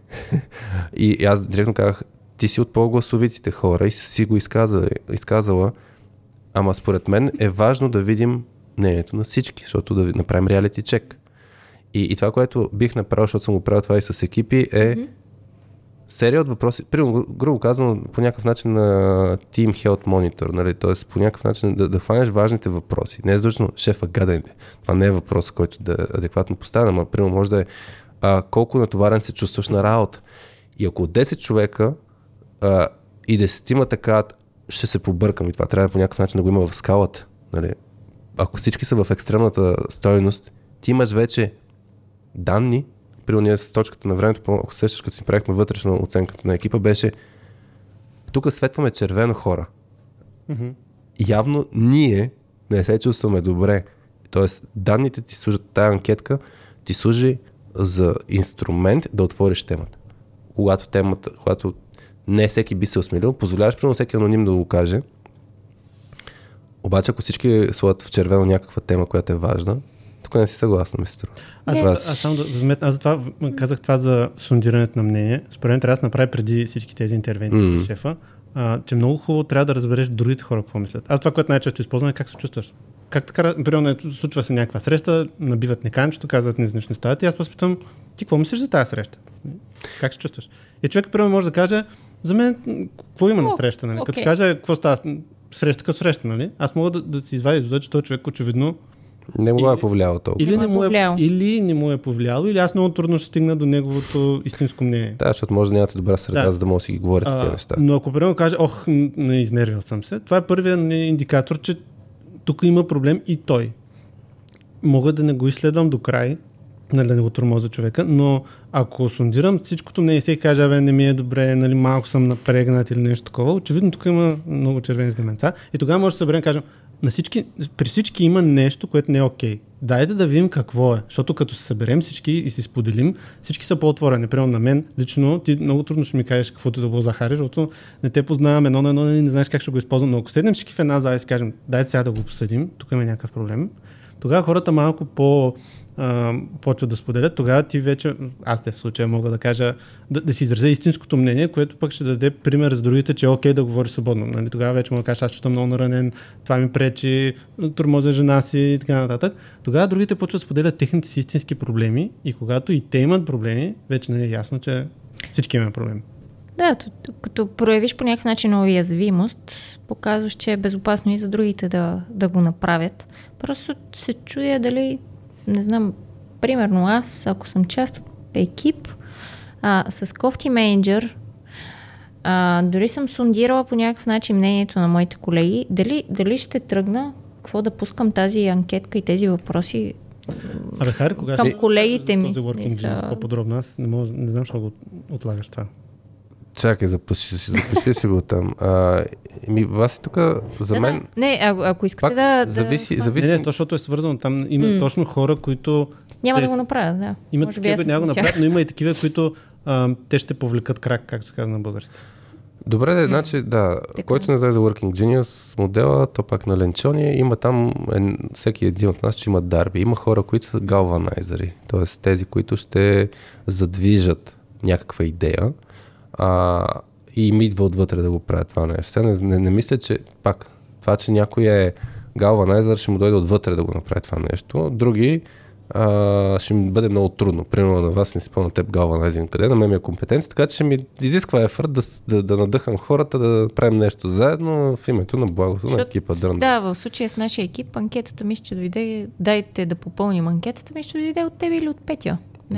Не е дошло от мен или от Алекс. Да, нали, окей. Пак, малко вие сте, мисля, че бяхте по-силни галванайзери от нас. Но аз съм го правил, аз ще съм пример с анкета, правил съм го и в друга ситуация, където, примерно, като отговаряхме там с Петя за нашия отдел, отговаряше за развитието на екипи, хора и така нататък, имаше един колега, от който от време на време чувам някакъв флаг, той е много зле, той е още не стоя на тая позиция и така нататък. И аз го говорих, той казал с шефовете, но шефовете казаха, човека си е супер, бе. Той си е пич, даже работа върви, нали? А всъщност поведението беше, че деца вика, е въздух под налягане, ще го сложа като етикет, т.е. той не върши никаква работа, обещава едни неща, говори много сладкодумно с всички стейкхолдери, но отдолу все едно му вършат неговата работа, че даже се справят с това, че той пречи. И аз супер, че чувах гледната точка на хората, защото това ми беше малко ролята, да идват при мен също, да си изсипят мъката. Въпросът е, че нямам инструментариума, с който да говоря с когото и да било по този въпрос. И т.е. нямам тежест. И тогава пуснах анкета до всички хора, които са работили с този шеф. Обратна връзка, събиране на обратна връзка. Обаче точно това е, че когато не е регулярно действието, ти събужда съмнения, ако го правиш еднократно. Затова към Team Health Monitor, ако правиш редовно събиране на анкета за екипа, а не сега ще направим интервенция с анкета. Ако го правим това, може да съзнателно е. Хора, усещаме някакъв проблем в екипа, т.е. да е ясно. Усещаме някакъв проблем в екипа, искаме да разберем дълбочината. Ето и анкетата. Дали съм си в правото или не, дали съм джуниор, синьор, така, има значение. Сигурно си има значение, колко комфортно се чувствам. Но ако пуснем тази анкета, ще имам данните отново. И аз даже тогава има елемента на... Бих го позволил да е анонимно, първо. Тук, за да обера всичките съмнения, т.е. притеснения на хората, че аз като го кажа, после мога да се използва против мен. Много зависи каква е средата на екипа. Много зависи. Защото има екипи, в които мога да кажа на ретро среща, така, според мен тук Пешо много ни влияе зле и да си го обсъдим, нали? И той може да присъства, може да не присъства, не знам. Има екипи, в които не мога да се направи това нещо, ще тръгна с анонимна анкета, която трябва да е конструирана добре, за да можеш да хванеш, без да ги подвеждаш, да хванеш ситуации. Нали. Как се чувстваш, т.е. колко ти е там натоварено или не знам как трябва да се изрази въпросът този, зависи какво гоним, но нали, баланса, работа, личен живот ми е екстра. Е, това ми е твърдението. Силно несъгласен, силно съгласен, 5 степени, да видим какво ще се получи. И ако имам 90% от хората ми слагат единички, т.е. силно съм несъгласен, че ми е екстра, супер, топ проблеми. Това може да се прави на организационно ниво, не само на екип. И събирам екипа после, да ще кажа, хора, да го обсъдим, това нещо да го приведем в действие. И кам, тук имаме 10 човека, които са казали, нещата са супер зле. Споделете мнения. И хората, това не се случва между другото и на ниво екипи, като правим deep dive дискусии, супер много хора гласят, това е супер гаден проблем, нали, трябва да го оправим. Нали, те са гласували, че това има топ проблема. Mm-hmm. После казваме, хора, дайте примери. И няма никой с примери. Почваш да ги обсъждаш и те някой почва да казват, аз гласувах толкова, защото щом някой го е сложил проблема, значи за мен е много важно да го адресираме. И ние почваме да ровим. То си личи, че има изкуствена хармония, защото не си казват казусти. И ние казваме, хора, 9 човека тук бяхте, всеки сложи по еди колко си точки за тежест, че този проблем е важен да бъде разрешен и в момента никой не казва нищо. И казваш, тук вече трябва, ако е в коучинг подход, който сме били, ние казваме буквално, ако го нямате този проблем, супер, нали? Значи няма нужда да го говорим, така че явно каквато е ситуацията, всички сте окей с това нещо. Обикновено се намира един човек, който да се престраши да каже... Спортва. Изпортва, да, повежда крак. Нали? Тоест, защото... Да, и да, Андрей се току-що се посочи. Има хора, които даже нямат нужда да този въпрос. Те нямат... те са готиното, нали, плюса им е, че като са директни, когато става дума за такива гадни проблеми, те са тези хора, които ще бъдат гласовити и ще го кажат. Те няма да се скрият, тъй като нямат филтър пред устата. Но нали, има негативи на този поведение. Да, действат малко по-сурово. Но ето това, този подход бих действал пак. И тук може да има много сериозен отзвук. Нали, примерно това, което Андрей направи, са го уволнили. Ей ти реакция, която не мога да очакваш даже най-вероятно в някаква ситуация. И си кажеш, упс, този подход може би не беше добър. Аз тук ще добавя едно нещо. Със всичко съм много съгласен и смятам, че преди хората да го правят това нещо, трябва да се направят равносметка какви са техните техните граници, до които биха стигнали, какво могат да търпят и какво няма да търпят. Mm-hmm. И да са готови за всички последствия. Защото тук вече до сега това всичко, което говорихме, е как да се движим заедно в една посока. Mm-hmm. А тук малко е ситуацията, стигаме до един кръстопът и трябва да разберем, да си изберем кой на къде ще ходи. Да. И не е сигурно дали ще ходим в една и съща посока. И всеки трябва да си даде сметка, иска ли го това или не. Примерно, аз съм бил в ситуация, в която съм имал нужда от финанси. Mm-hmm. И това не е срамно, за всеки го казвам, защото аз в началото много се притеснях. Всеки трябва да си даде сметка, примерно, аз ще си купувам апартамент. Дал съм пари, трябва примерно банката да види, че имам работа постоянна. И трябва да имаме дискви финанси. Не мога да си позволя да загубя моята работа в момента. И това е нещо, с което аз трябва да се съобразя. Аз не мога да поема този риск да повдигна един кардинално гаден въпрос и да си мисля, че никой няма примерно да ме уволни. Такива работи се случват, просто защото хората са различни. Компанията може да не иска такива гласовити хора, може да не иска да има проблеми, да не иска да работи върху тях и това си е окей. Въпросът е, ние искаме ли да сме част от такава организация в момента на живота си и може ли да си го позволим? Това според мен първото, което трябва да направят хората преди да почнат... Нали, те обикновено се бият тия граници. Нали? Точно така, това е да кажеш. Искам пари и също време не искам да съм в токсична среда. Да. Разбирам го. Има много готин пример в Radical Candor, мисля, че беше, за някаква фирма, която била купена от Google. Сега много се извинявам, ако не го преразказвам правилно, но хората са много демотивирани, защото огромна корпорация ги е погълнала, нали, и така нататък, и те се чувстват много зле и искат да напуснат. Тогава много хубавото нещо, което направи един менеджер, е, че хванал една мадама и казва, виж сега, трябва да поработим върху това ти какво искаш наистина в живота си, не само в нашата работа. И тя прямо казва, искам да имам ферма за спирулина. Много потресащо. Тя казва, това е моята мечта. Ще гледам водорасли и така. Здравословен начин на живота. Той каза, супер, ето сега можеш да използваш нашата фирма, за да натрупаш такива качества. Примерно, ти трябва да можеш да отговаряш повече за финанси, трябва да правиш презентации. Да, ако имаш собствена фирма, ще трябва да правиш всички тези неща сама. Използвай времето си тук, за да се научиш на тези работи и после напусни. Няма никакъв проблем с това. човека е успял да й даде малко път и примерно тя работила там 4 или колко години, преди да наистина да предприеме тази стъпка. Те са намерили начин да продължат пътя си заедно, преди да се разделят напълно.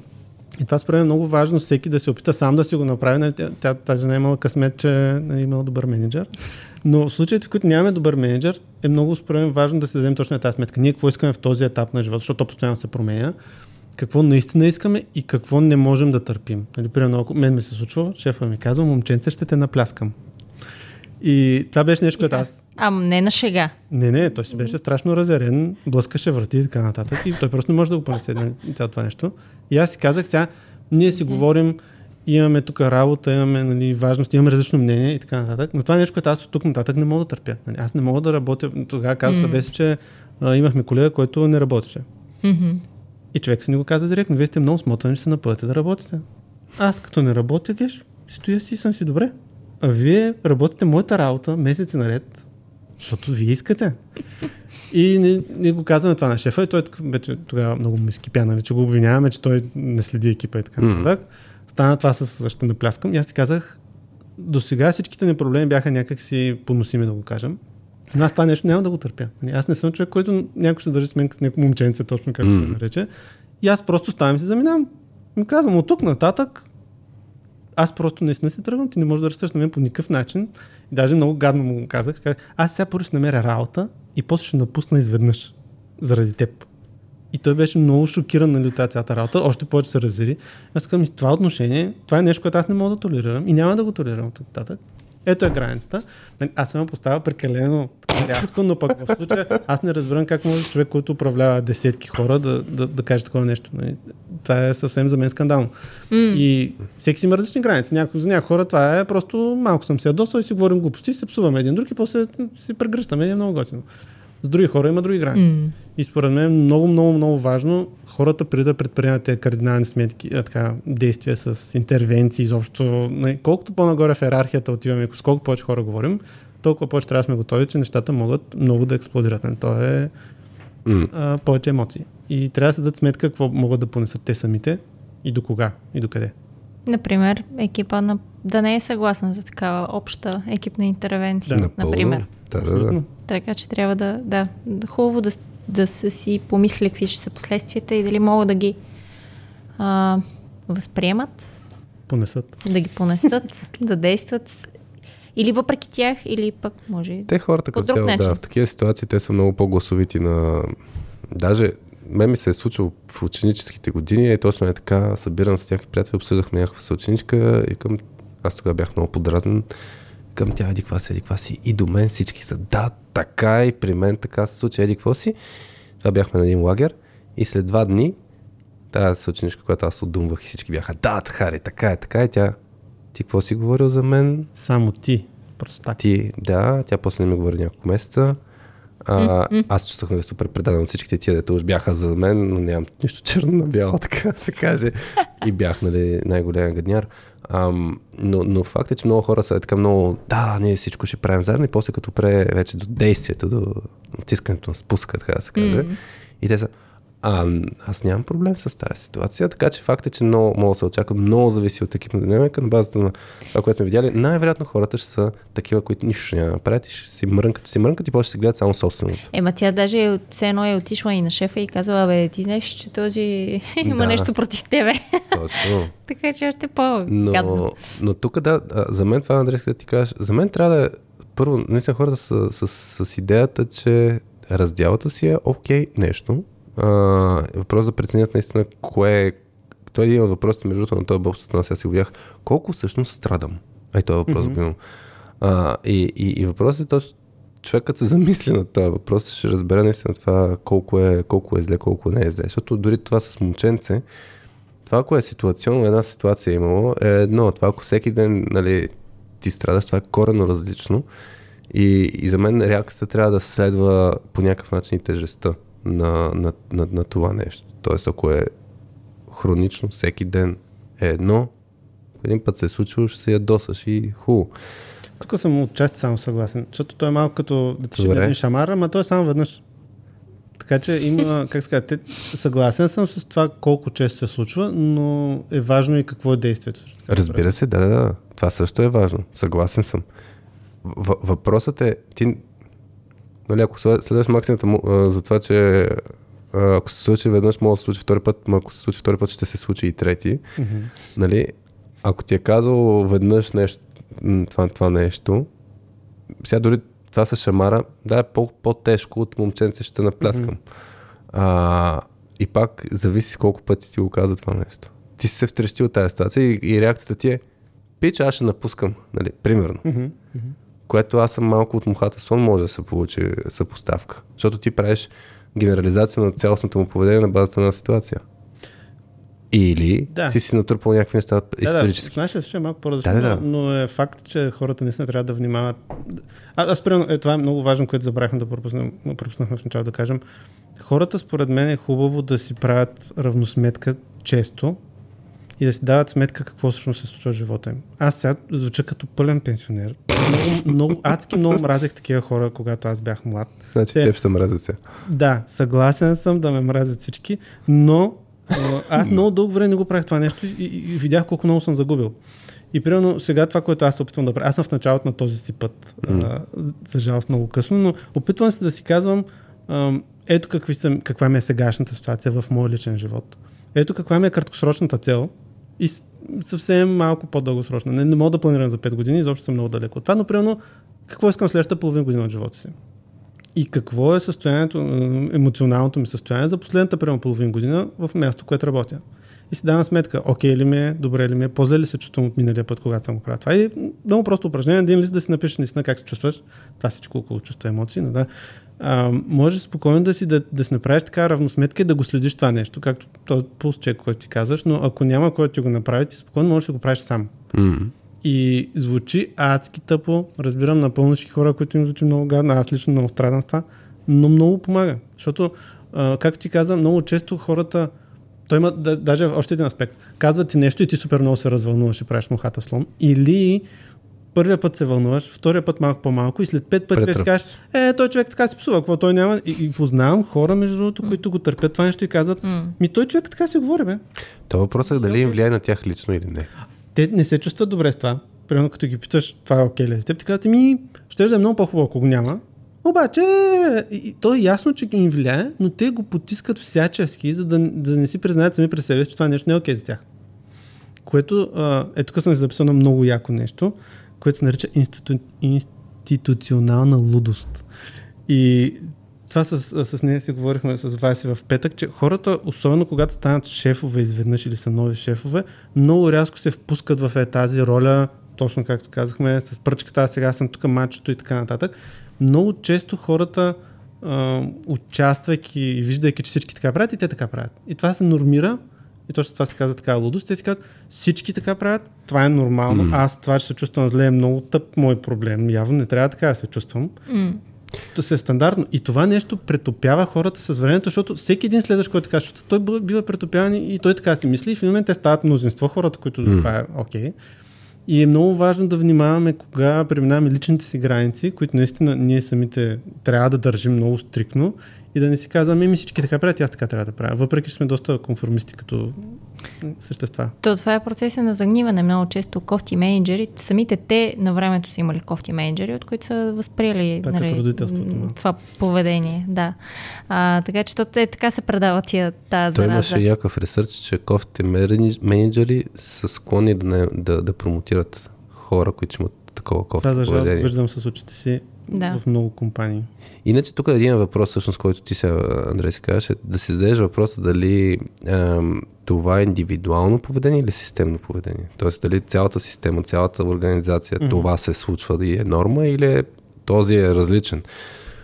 Защото този, ако е различен, ето, примерно, като говорим за промяна, дали техники за справяне, едното нещо е да се махнеш от тази среда. Но махането не е защото напускане на работа. Махането може смяна на екипа. Даже има организации, които целенасочено правят изключително лесно да смениш екипа. За да можеш да управлява това нещо по органичен начин. No questions asked. В смисъл, искаш смяна. Готово. И това ти е начин, по който всъщност да се махнеш от тази среда. Иначе за мен, аз преди време някакъв подкаст слушах, кой беше, какви questions беше, забравих. No Stupid Questions. No Stupid Questions, май се казваше подкаста. Да. Там забравих как се казваше дамата, която е ресърчър по някаква линия беше пак с човешките поведения. Забравих вече детайлите, но обсъждах нещо за стреса, за конфликта, как ни влияе и така нататък. И, нали, нещо, което пак сигурно звучи супер елементарно, но не се замислях толкова много, е да намалиш колко това нещо, което е стресора, нали, това, което носи стрес, да намалиш неговата честота, т.е. колко досега ти с него, exposure. Аз съм го чувал като техника. И тази техника е много проста, но човек не се замисля, защото той първо не си разпознава кое му е стресора. Нали? Mm-hmm. Ако и това имаше... Дори мисля, че физическата дистанция. Тоест да има физически да се отделиш от него. Да, и аз примерно да кажем, подобно нещо имах в личен план, нали, преминавайки през някакви неща, но т.е. разпознавах конкретни ситуации, а не толкова седно човека. Нали. Mm-hmm. Тук, ако говорим кофти шеф, нали, може да кажа, че Феди, какви си ситуации? Той ни причинява това усещане. И въпросът е, как мога да намаля честата на тези неща? Mm-hmm. Ако на one-on-one срещи ми се случва супер зле, а не пред екипа, мога ли по някакъв начин да се намаля тия one-on-one срещи? Признавам се сега директно, изповядвам се. Това е една техника, която аз много често правя. Особено знаеки, че проектът е краткосрочен, нали, няма да продължи много дълго. Опитвам се да се изолирам възможно най-много, спазвайки, нали, някаква професионална етика. Тоест, ако знаем, че един човек не ми е приятен по някакъв начин и ми влияе това, аз просто се опитвам да комуникирам с него. Ти го виждаш. Да. Ами не, реално така. Нали, комуникираме само по най-неотложните задачи, възможно най-често офлайн, нали, по някакъв канал.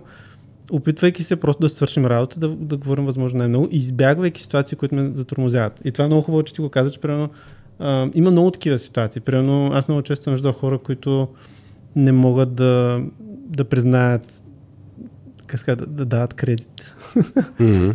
Да дават признание на другите за добре свършена работа и вземат това нещо към себе си. Казват, аз съм го свършил. Mm-hmm. И примерно това е нещо, което може ти да го минимизираш самия. Давайки гласност на всичко, което си правил пред други хора, за да може те да са един вид свидетели, което mm-hmm. е много тъпа ситуация, но е начин, по който ти намаляваш тази честота. Той човек не може постоянно да казва, че е свърши твоята работа, защото ти вече да се го изпреварил.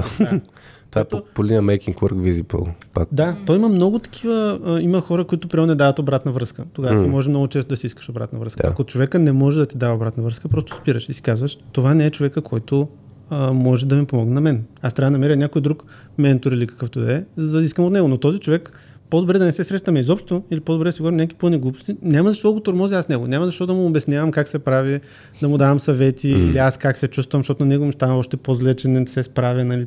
Тези работи хората ги усещат, но в един момент е хубаво според мен ние се дадем сметка колко искаме да участвам в този процес.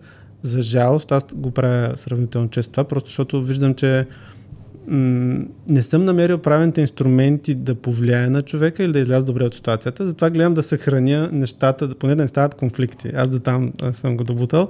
И това е изход. Мисля, може да не е цветущ, но е по-добре, отколкото да правим все повече конфликти. Той е индивидуален, да. Той е индивидуално решение, да се съхраниш наистина. Да. Това е. И тук за тригърите щях да кажа, че много хора, те ми казват активатори, или както български казваме, да те настъпи някой по мазола. Много е хубаво хората да знаят кои са нещата, които много ги активират и ги дравят. Кои са и мазолите. Да, защото някои хора, примерно, ние имаме колега, който е много вярващ. Mm-hmm. И с него всички знаем, че не трябва да се бъзикаме, защото хора като мен, особено атеисти, са много големи простаци. Mm-hmm. И съответно него това ще го заболи. И то е по някаква така много лична, вътрешна, персонално убеждение някакво него. И е хубаво да знаем за другите какви сте тригери, за да ги избягваме всячески, както и нашите какви са, за да знаем да не даем възможност хората да не активират по този начин. Или ако го усетим, това нещо да избягаме веднага, нали, да тушираме нещата за момента и да му го обясним това на него. Нали, примерно, аз не искам да говоря за детето ми.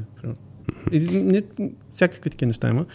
Но това е пак по тази линия да минимизираме как се казва, допира до тези болезнени точки. Точно като мазолите и лепенките. И то понякога е хубаво да си казваме. Това са всъщност част от границите ни, които е хубаво да ги комуникираме. Имаше един епизод на Our Life подкаста на Адам Грант за Kill Signals. Хубаво е всеки човек да знае къде са му сигналите, в които си казва, не, аз съм до тук край. Например, на теб може би твой kill сигнал в една ситуация с момченце ще те напляскам. В смисъл, такъв тип държание и поведение от някакъв менеджер, който отговаря за много хора и така нататък. Е бил твоя такъв kill сигнал и е хубаво хората да си ги знаят, защото има нещо друго и е много опасно да не попаднем в това. В психологията го има, не знам, в смисъл има някакъв термин психологически, който не си спомням точно как се превежда на български, но там е, че хората обикновено точно това е с приемането на някакви такива гадняри. Те си казват, той винаги си е бил такъв, нали? Няма да напусна заради него, няма да напусна заради този шеф. Кара ги да се чувства кофти, тези хора изпитват тази потиснатост от него, тия негативни емоции, но всеки път си кажа, аз издържах 2 години, са пак сали да си тръгна. След още 1 година ще си кажа, аз издържах 3 години с този кофти шеф. Сега писали пък ще си тръгна, няма, ще си остана, нали, тук ще издържа още, той пък може да се промени. Това е малко като той няма да спечели. Да, понякога пък и той няма да спечели. И това го има в психологията и това е някакъв вид, нали, нещо, което не го осъзнаваме. Колкото повече усилия влагаме в някаква ситуация, толкова ни е по-трудно да скъсаме и да кажем край, до тук съм. Няма. Това вече прекрачи моите граници. И всъщност, ако си знаем тия такива сигнали, е много важно да не попадаме в този капан на аз издържах, ще издържа още. Нали, хубаво, когато си някой ни настъпи по мазала, да знаем, да кажем край. Нямам чувство, че това позиция вече съм казал следното нещо, но ще кажа, че тия хора не трябва да стават покер играчи, защото разсъждават за това колко много съм инвестирал до момента. Там е опасно да с хазарт. А не, кофти карти ли имам или не, в смисъл, това е въпрос. Да. Как се казва на български сън кост? Което колко аз съм вложил до момента и не искам да го изгубя. Това е много кофти момент, в който много хора наистина попадаме и си казваме, аз толкова търпях, няма сега изведнъж да се предам, нали? Да. Или ще изгубя страшно много, защото вече съм инвестирал много. То вече, тук бърз мапинг и към маркетинга, нали, това, което ние с вас от време гледаме да разсъждаваме как примерно да промотираме някое хапче, да си купят хората и то е, хората много повече се вълнуват от това, какво биха изгубили, отколкото какво ще спечелят. Да, то е много силна емоция, това го има и между другото, сигурно ако се замислим всичките успешни, много големи продукти, които ни продават много неща и ние сме дали много пари за тях, всъщност те успяват в рекламите си всички тия неща да казват какво ние можем да изгубим, а не какво точно ще спечелим. Човек много повече го е грижа какво ще загуби, отколкото какво ще спечели. Да. Влиянието на челдини. Още не съм мечел. Но там е пълно се такива, как ти бъркат в мозъка, за да попрецакат малко. Да. Този инструмента мога да го използваш и в манипулиране. То всичко е свързано с психологията на човека. Да. Просто сме такива същества. Много е по-силна емоцията да загубим, отколкото хубавата емоция да спечелим. Нещо. Точно така, пропусната полза, да. Иначе аз сетих за похват, нали, за това, за как да намалим стресора, за това, че можеш да използваш човешки щит, така да се каже. Тоест, примерно, сещам се за нашия екип, където аз съм разпознат за човек, който може дълбоко да влиза в конфликтни ситуации. Не, че не ми влияят, но по-дълбоко може от другите хора в екипа да стоят. И въпросът е точно, когато има външен фактор, това може да намапне на вътрешен екип. Ако ти можеш по някакъв начин използваш друг човек, който ще издържи повече на този гаден шеф, може. В смисъл, това е както и примерно, ако една обратна връзка не сработва, сменяш канал, нали, намираш някой или нещо, през което ще мине по-лесно. Да, по същия начин, да, някой човек може да ти играе ролята на щит. И някой, примерно, ето ти като по-гласови, те хората, те затова те използват, нали, тъй като ти ще си го каеш. И те като Андрейски, да, супер, аз съм много съгласен с теб, да. Да, кажи го. Насреща, аз съм там и ще мълчаливо, ще си вдигна палеца, но те така се намалят всъщност стреса да бъдат в конфронтация. Да се обажда пак отзад. Да. Ми вървиш. Хората ми се оплакват постоянно. Аз казвам, отиваме, сега ще кажем не. И аз ти казвам и обирам, нали, негатива, защото аз и нямам проблем да си кажа. Да, но ето те хора така има по-добре, отколкото ако те директно. Аз за тях го правя. Жертвам се. жертващ. Отруистичната светлина, в която в момента ореолче ти излезе над главата, Андрей. Ще правим ли емоджи на епизода? 2 часа и 30 минути записваме. Емоджи на епизода. За тези, които са тук. Които ни слушат за първи път. Или стигат за първи път до този момент в някой епизод. Всеки гост всъщност тръгна една традиция от Хари, която е записал с Камен Алипиев. Оттам е тръгнала за игравката, че гостът да си избере емоджи, с което олицетворява темата на разговора до този момент. И всеки, който ни слуша до този момент, може да коментира с това емоджи. По този начин ние разбираме колко са ни слушали до тук. И е някакси хубаво е това усещане, защото иначе се усещаме като глас в пустиня. Да, ще допълня. Има след това, когато видим тези емоджита, може за някой да е адски смешно това нещо, обаче да се чувстваме. Някой не е слушал. И това е много яко. И това е усещането си.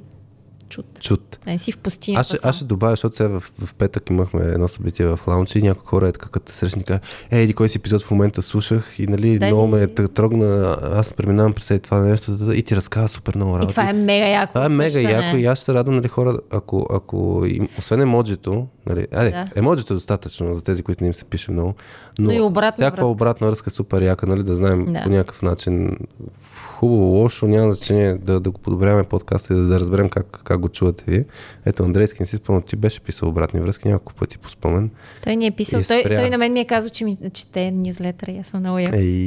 Това е. Пак някой чете от другата страна. Има жив човек, който чете. Много е яко. Това да го кажа, да.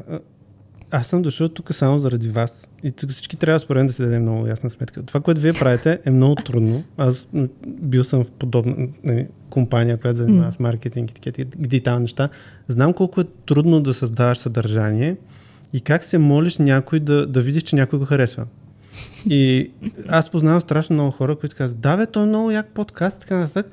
И стане да ме добре върви, говори там или разпространи го и така. Аз какво ще кажа, кой сама ще говоря там? Някакви такива предразсъдъци, как хората не искат да участват в това цялото нещо, искат само да са потребители. Нормално, То е абсолютно нормално. Косматърското аз съм примерно един пример за това. Как съм дошъл тук? Не защото смятам, че мога да кажа нещо велико, защото трябва да се подпомагат такива каузи във всеки един възможен начин. Дали е обратна връзка, дали са емоджита, един палец там, ширни го някъде. Нещо трябва да се случи, защото хора като вас, вие живеете, вие го правите това нещо, за да има резултат. Ако никой никъде не появи никакъв резултат, на ваше стане много тъпо, може да спрете да го правите. И всеки си казва, да, то ще има хора, ще има гости, те ще го шерват.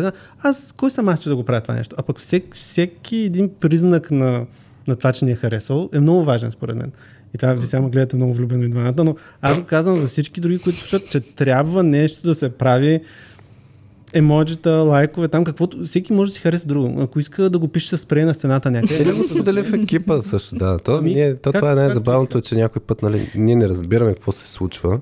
Да. И то точно още по-гадното не дали има резултат или няма, ами като има резултат, ние не разбираме за него и това ти влияе на мотивацията. Да. И в един момент след пореден запис такова си уморен, скапан си и накрая си кажеш, за какво го правиш? Да, най-забавното е всъщност обикновено обратната връзка се получава следното. Примерно Андрейски тебе променихме няколко пъти записите, Васи беше в отпуск, аз бях болен, после имахме някакви командировки и се случи, че имахме 3 седмици, мисля, че пауза в пускане на подкаста. Има кога ще има епизод и то се получава някакво...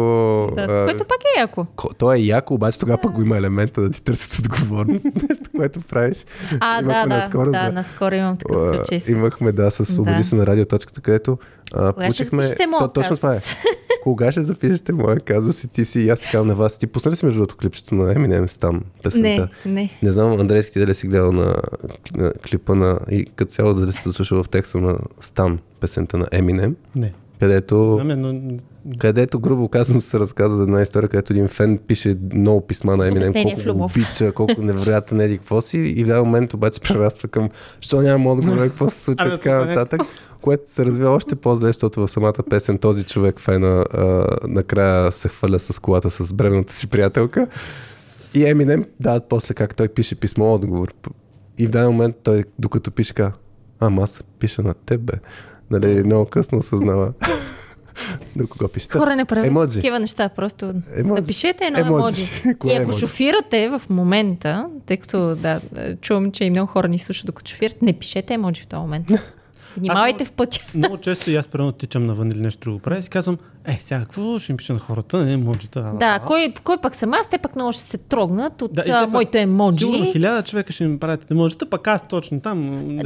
Това са хора само, които не са виждали нашия екип, в който получаваме някаква обратна връзка и всички сме шерваме, такова, вижте екип, вижте какво ни писаха, всички са яко, нали, Алекси, Петя, сърчица, пускат в чата, радваме се, той е много як, ма той е много готин, ма колко хубаво ни го е написал. Ама вижте точно коя дума използвам. На такова внимание, така че хора, ако си мислите, че ние не четем. За всички, които не виждат, Вася е адски екзалтирана, мята тук подкача, много е щастлива, така че направете нещо хубаво. Направете Вася щастлива, си безпесто. Емоджи на епизода. Това ли? Добре, не казах щастливете вас, нали така? Как направите? Маркетинг хората много се радват. Каквото неща. Да. Кажи сега едно емоджи на епизода, което свързваш с темата. Ами, аз не съм емоджи експерт. Ето, ще кажи асоциацията. Ще потърсим. За шефове, то само нещо с шефчетата. Има някакъв завъртовръзка, мисля, че е много емоджи. Надали ще намеря бос, ако напиша. Сега ще сърча на бос. Само секунда. Не може да. Има емоджи с костюм, мисля, че... Няма бос. Търсих бос като костюм. Чай, че ми намери всякакви вариации като полица. Не, чакай, не ми намира такова. Тогава това са слънчевите очила, това е малко боси. Има обаче такова, като написах тай. Има е такова. Има риза с въртовръзка и има с смокинг някакви хора. Може и това е с очилата, ако искаш. Кое? И този с... Значи, смокинга. Да, значи, сигурно ако напиша смокинг. Токсидо ли беше? Как се пише? С UX. Да, TUX, като се напише, излиза. Ти нарочно го правиш сега сложно, никой да не го намери. Добре, де това с очилата, емоджито с... Абе, някакво емоджи, нали? Накрая се тая. Доволни сме на всичко. Мерси, че ни слушате. Не, добре. Ай сега да предлагам. Ясно, че не сме изговорили достатъчно много неща. Не знам дали стана Survival Guide като гайд, но мисля, че много идеи сложихме на масата. Та предлагам да отидем към коня каква честота е. Добре, ама аз пасвам само на последно.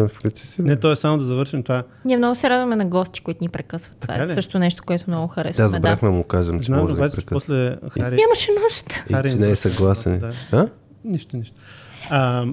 Според мен е много важно хората да знаят и да си го мислят, че напускането, изобщо отказването, махането от някаква гадна ситуация е окей.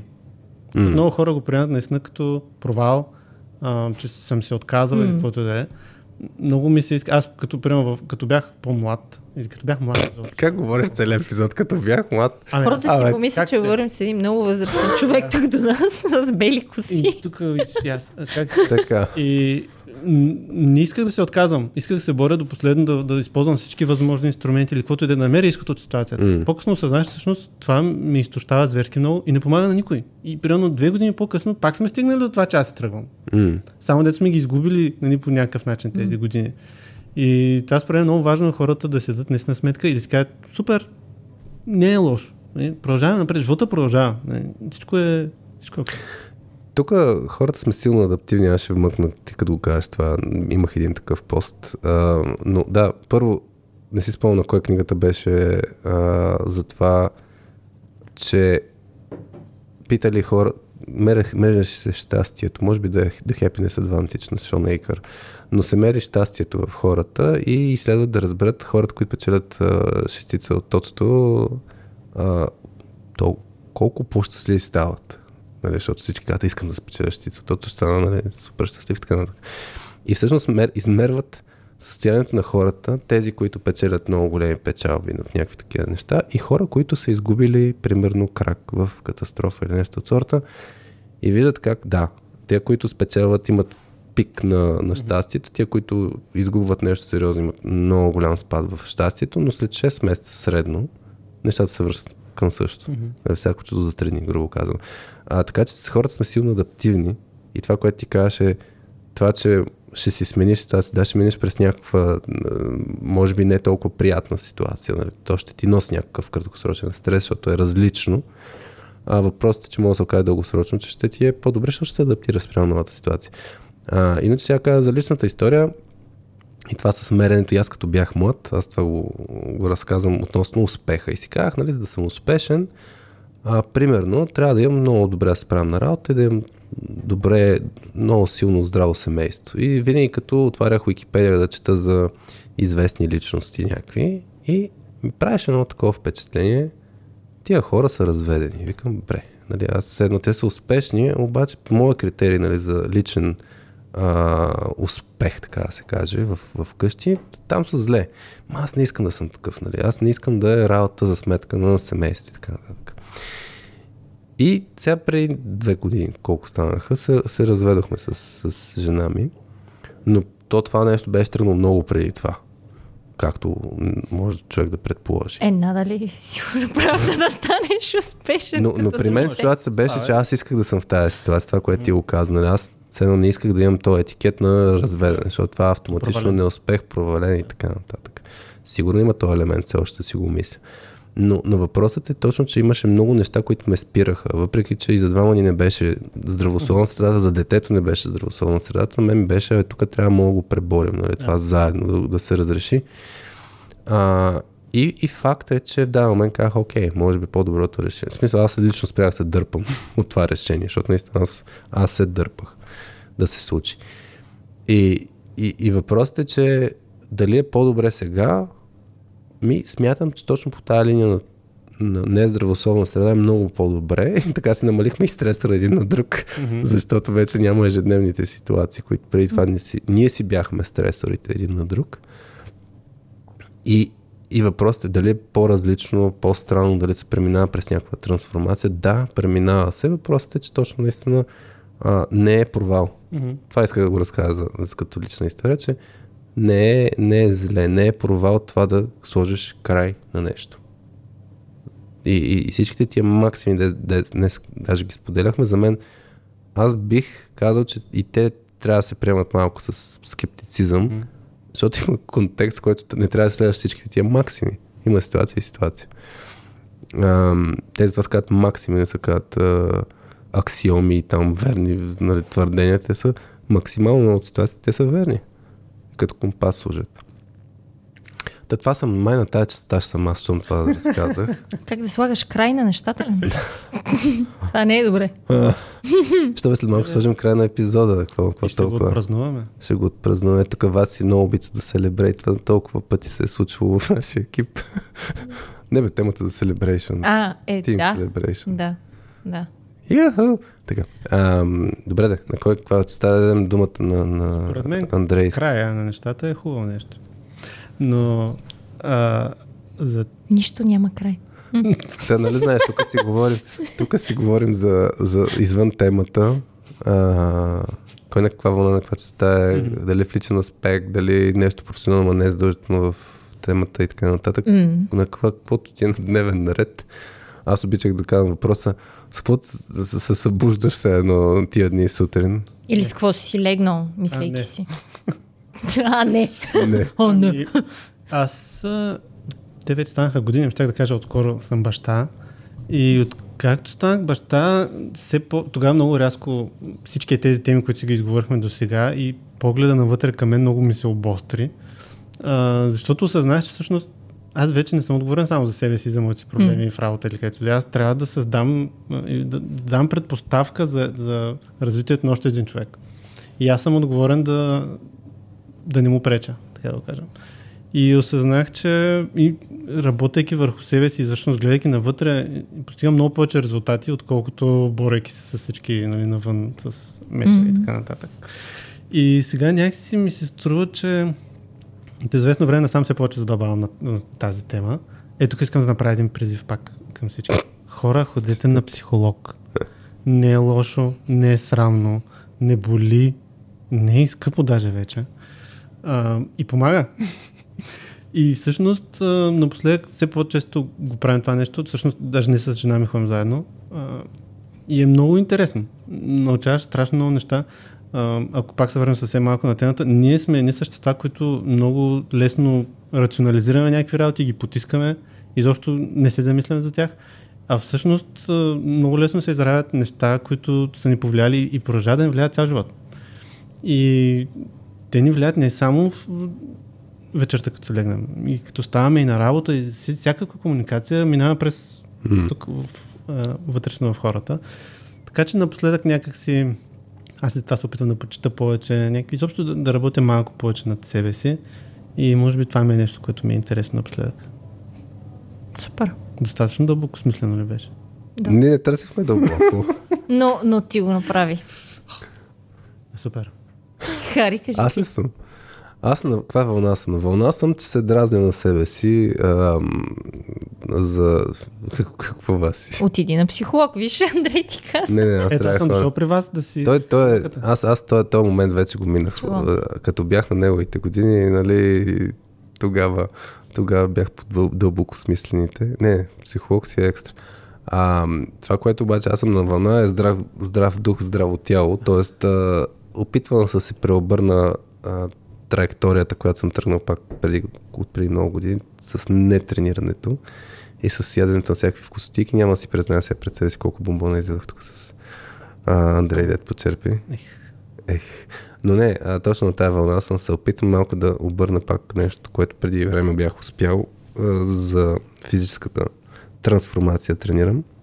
Тук Цвети, приятелката ми, ако слушаш, ще каже да бе, да. Опитваш се ти. Ние с нея много напоследък играем супер много на катан. Бях направил грешката, викам, ай ще взема, тъй като имахме катан за деца. И там скучна работа е. В смисъл, с децата е интересно, нали, и момче, и Марти им е интересно, но на мен и Цвети. И бях взел катан за възрастни, който си нормалния, нали, катан. Представя си вече към катан за деца и за възрастни. Не бе, той си е нормалния катан. И почнахме да играем обаче само два, защото се оказа, че е трудно за по-малките. Или на нас не става много изнервящо, ако играем с тях. Така че ето, намаляхме се стресора, на тях не казваме, не може да играете. Тук пише 12 плюс годишни. Айде, махайте се. Може да пробвам, не. Така. И въпросът е, че играем супер много с нея на катан и вече почнах да се изнервям, защото тя вас не ме е виждала чак толкова много, колко съм компетитив в игрите, защото тия игри, де сме играли... Мога да си представя. Мога да си представиш. Но аз съм, това, което казвам там по една класификация, аз съм килър. В смисъл не само, че искам да победя, но искам другите да загубят. То проблема е, че математическото в мен супер много се изнервя, тя Цвети там супер силно напоследък, но математическото в мен се изнервя, защото аз знам какви са вероятностите за падането на едикви си зарчета и когато имам перфектната стратегия, но заровете играят срещу мен, това ме побърква още повече, защото нали, егото в мене не стига, че е най-добрата все едно стратегия и пак падам и то не е заради това, че другия е по-силен от мен, ами заради заровете. Нали, Цвети, ако ме чуя, сигурно ще каже, това не е вярно, защото аз не забелязам, когато моите зарове са добре. Та така. И се изнервям. Липса на контрол. Аз си тренирам стресора, като играя на... И буквално вчера беше... случи се нещо, което супер много ме изнервя. Има една карта Монопол, която ти взимат всичките карти. Ти да си ги трупаш, ресурси, сходове. И Цвети, Монопол на еди, какво си? Аз съм обикновено супер много ще избеснея. И този път загънах ги, подадох ги и тя... Много уважително беше. Иначе аз много се изнервам. Те така, това съм. Влияе ли добре играта на отношенията ви с Цвети, да? Успяваме да си изкарам... Не мисля. Харесваме, ще се опита първо с... Не. Кратката версия не. Не се случва... Тоест, като говорим за краища, нямаме вечер, в която сме играли и един да не е ядосан на другия. Може пък да намалите това да играете и да ходиш и да тренираш, примерно. И това пробвахме го, да. Една сутрин успя. Да, това си я кажа, ти не хвачи с това си. Ама то тръгна сега някакво изливане. Изливане, да. Виж, моето не беше чак толкова дълбокомислено. Дразни се на Цвети, че играем, че ме бие на катана. Ето. Ти направи някакво себепризнание, такова, че си килър, че си някакви хора, които мислят, че си мега някакъв добричко. Тещата не ме познават. Да, Хари, дето се вижда. Виж какво ми подари днес Андрей, наче едно лего човече, което какво казваше? Я ми го разкажи как каза. Да, че аз съм като какъв? Някакъв пълководец? Пълководец, защо капитан. Сега, тук ме вкарваш грех. Не, няма, харам те. Аз ти казах, че ти набрах в петък, ама не съм си изсипал достатъчно. Защо пък в петък? Аз... Нещо се базикаше с мен, не си спомням. Нямам спомен. Какво беше пълководец, да може какво по-рядко, т.е. от време на време да отпускам нещо такова, беше казал преди да почнем записа. Та виж хората какво мислят за мен, Васи, не да ми обясняват, че мислят, че съм добричък. Ме ми подари фигурка на... еднорог. Без. С меч. Еднорог рицар. Не, еднорог рицар, така че...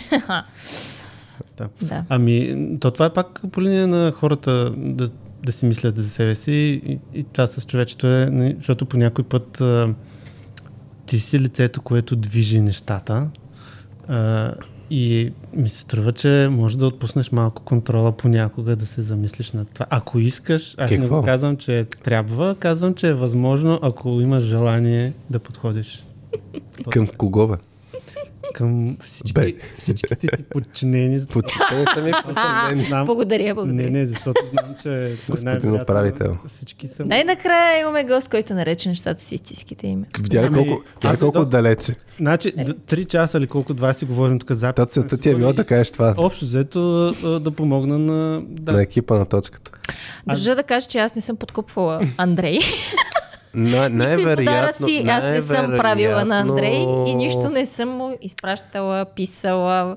Аз мисля, че си действала по абсолютно женски начин, т.е. защото мисля, че аз поканих Андрей, но аз си мисля, че аз съм поканил Андрей. Всъщност, може да съм те накарала да поканиш Андрей. А ти паралелно с него да се разбрали, че целта на днешната дискусия е някакъв вид интервеншън. Това ли искаш да ми кажеш? За това ли избрах темата? Невинен, веднъж имахме той един... темата вече си идва на място. Имахме един казус, където това си нещо се разпозна себе си в казуса и вика, ти сигурно анонимно си писал в формичката на Владиса на радиоточката с... Да, аз очаквам такова нещо вече да се случи. Как да се справя с вас и примерно, само че го правя през Владиса на радиоточката. Аз много се смях на това и ми напомни на оная мадама със стремителния ден, коя беше, не помня.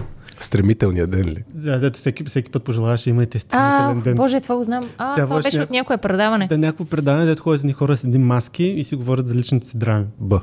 Аз не го знам това. Епичен случай беше. И един път си говорят за някаква дъщеря, която и накрая се оказа, че това е дъщеря ѝ, която е шла в студиото с маска и говори за майка си и то беше някаква епична голяма драма, беше много забавно. Ма то било преди 20 години, сигурно. Така. Чакай да дадем думата. Махам с пълководското си нещо, да не съм на аз спотлайта. Васи, каква вълна си? Аз нито дълбокомислена, нито стресираща. Ами не знам, нещо от сега напоследък ми се случва така, че срещам колеги от предишните ми работи. Сега в петък срещнах едни колеги от първата ми работа. Сега в събота бяхме в... Пловдив, заедно с Дани на този, и една приятелка на този фестивал Франкофоли или Франкофоли, не знам как се произнася точно ударението, да. На един фестивал, да, в събота и там също срещахме едни наши колеги от старата ни работа и беше много яко. И страхотно е да видиш колеги, с които си запазили позитивните спомени и чувствата са взаимни, ти им се радваш и те ти се радват. И е много яко, и много готино. И беше много готино, че нали, всички така в един момент Васи, аз слушам подкаста, нали, много е яко. Така, беше много яко. Емоцията беше яка. Ако ме слушат, поздрави. Докато го пуснем епизода... Ще спрат да ни слушат.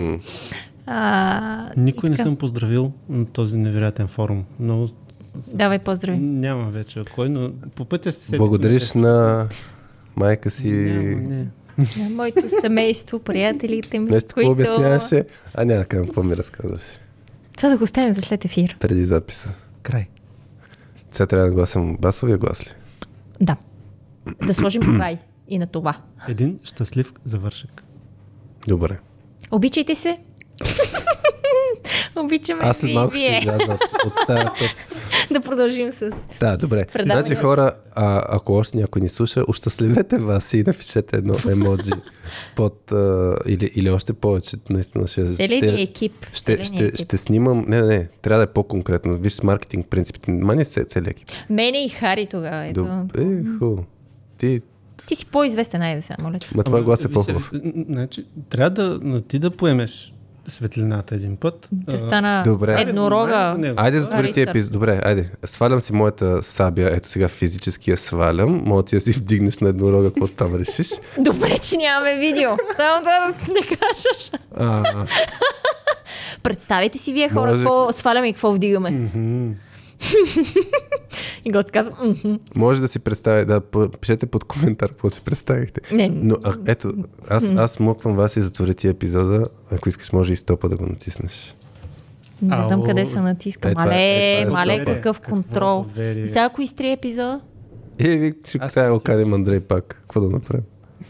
Да, след 2 години. Добре, да. Драго ни беше. Не бе, това дето. Не знаеш знака за стоп, едно квадратче. Ей тук. Това ли е? Ай, аз си мисля, че е червената точка, между другото. Нали? Най-вероятно, ако ще червената, също ще се работи, ама какво да направим? Мога да изтрием епизода, да. Добре. Драго ни беше, Андрейски, да си говорим с теб и чакайте да настроя басовия ми глас. Нека да влезнат чипи дела. Бяхте с Радио.2. Затова не закривам аз епизода. С мен Васи, Хари и приятната компания на Андрей. Чао! И Саша оцеля копчето.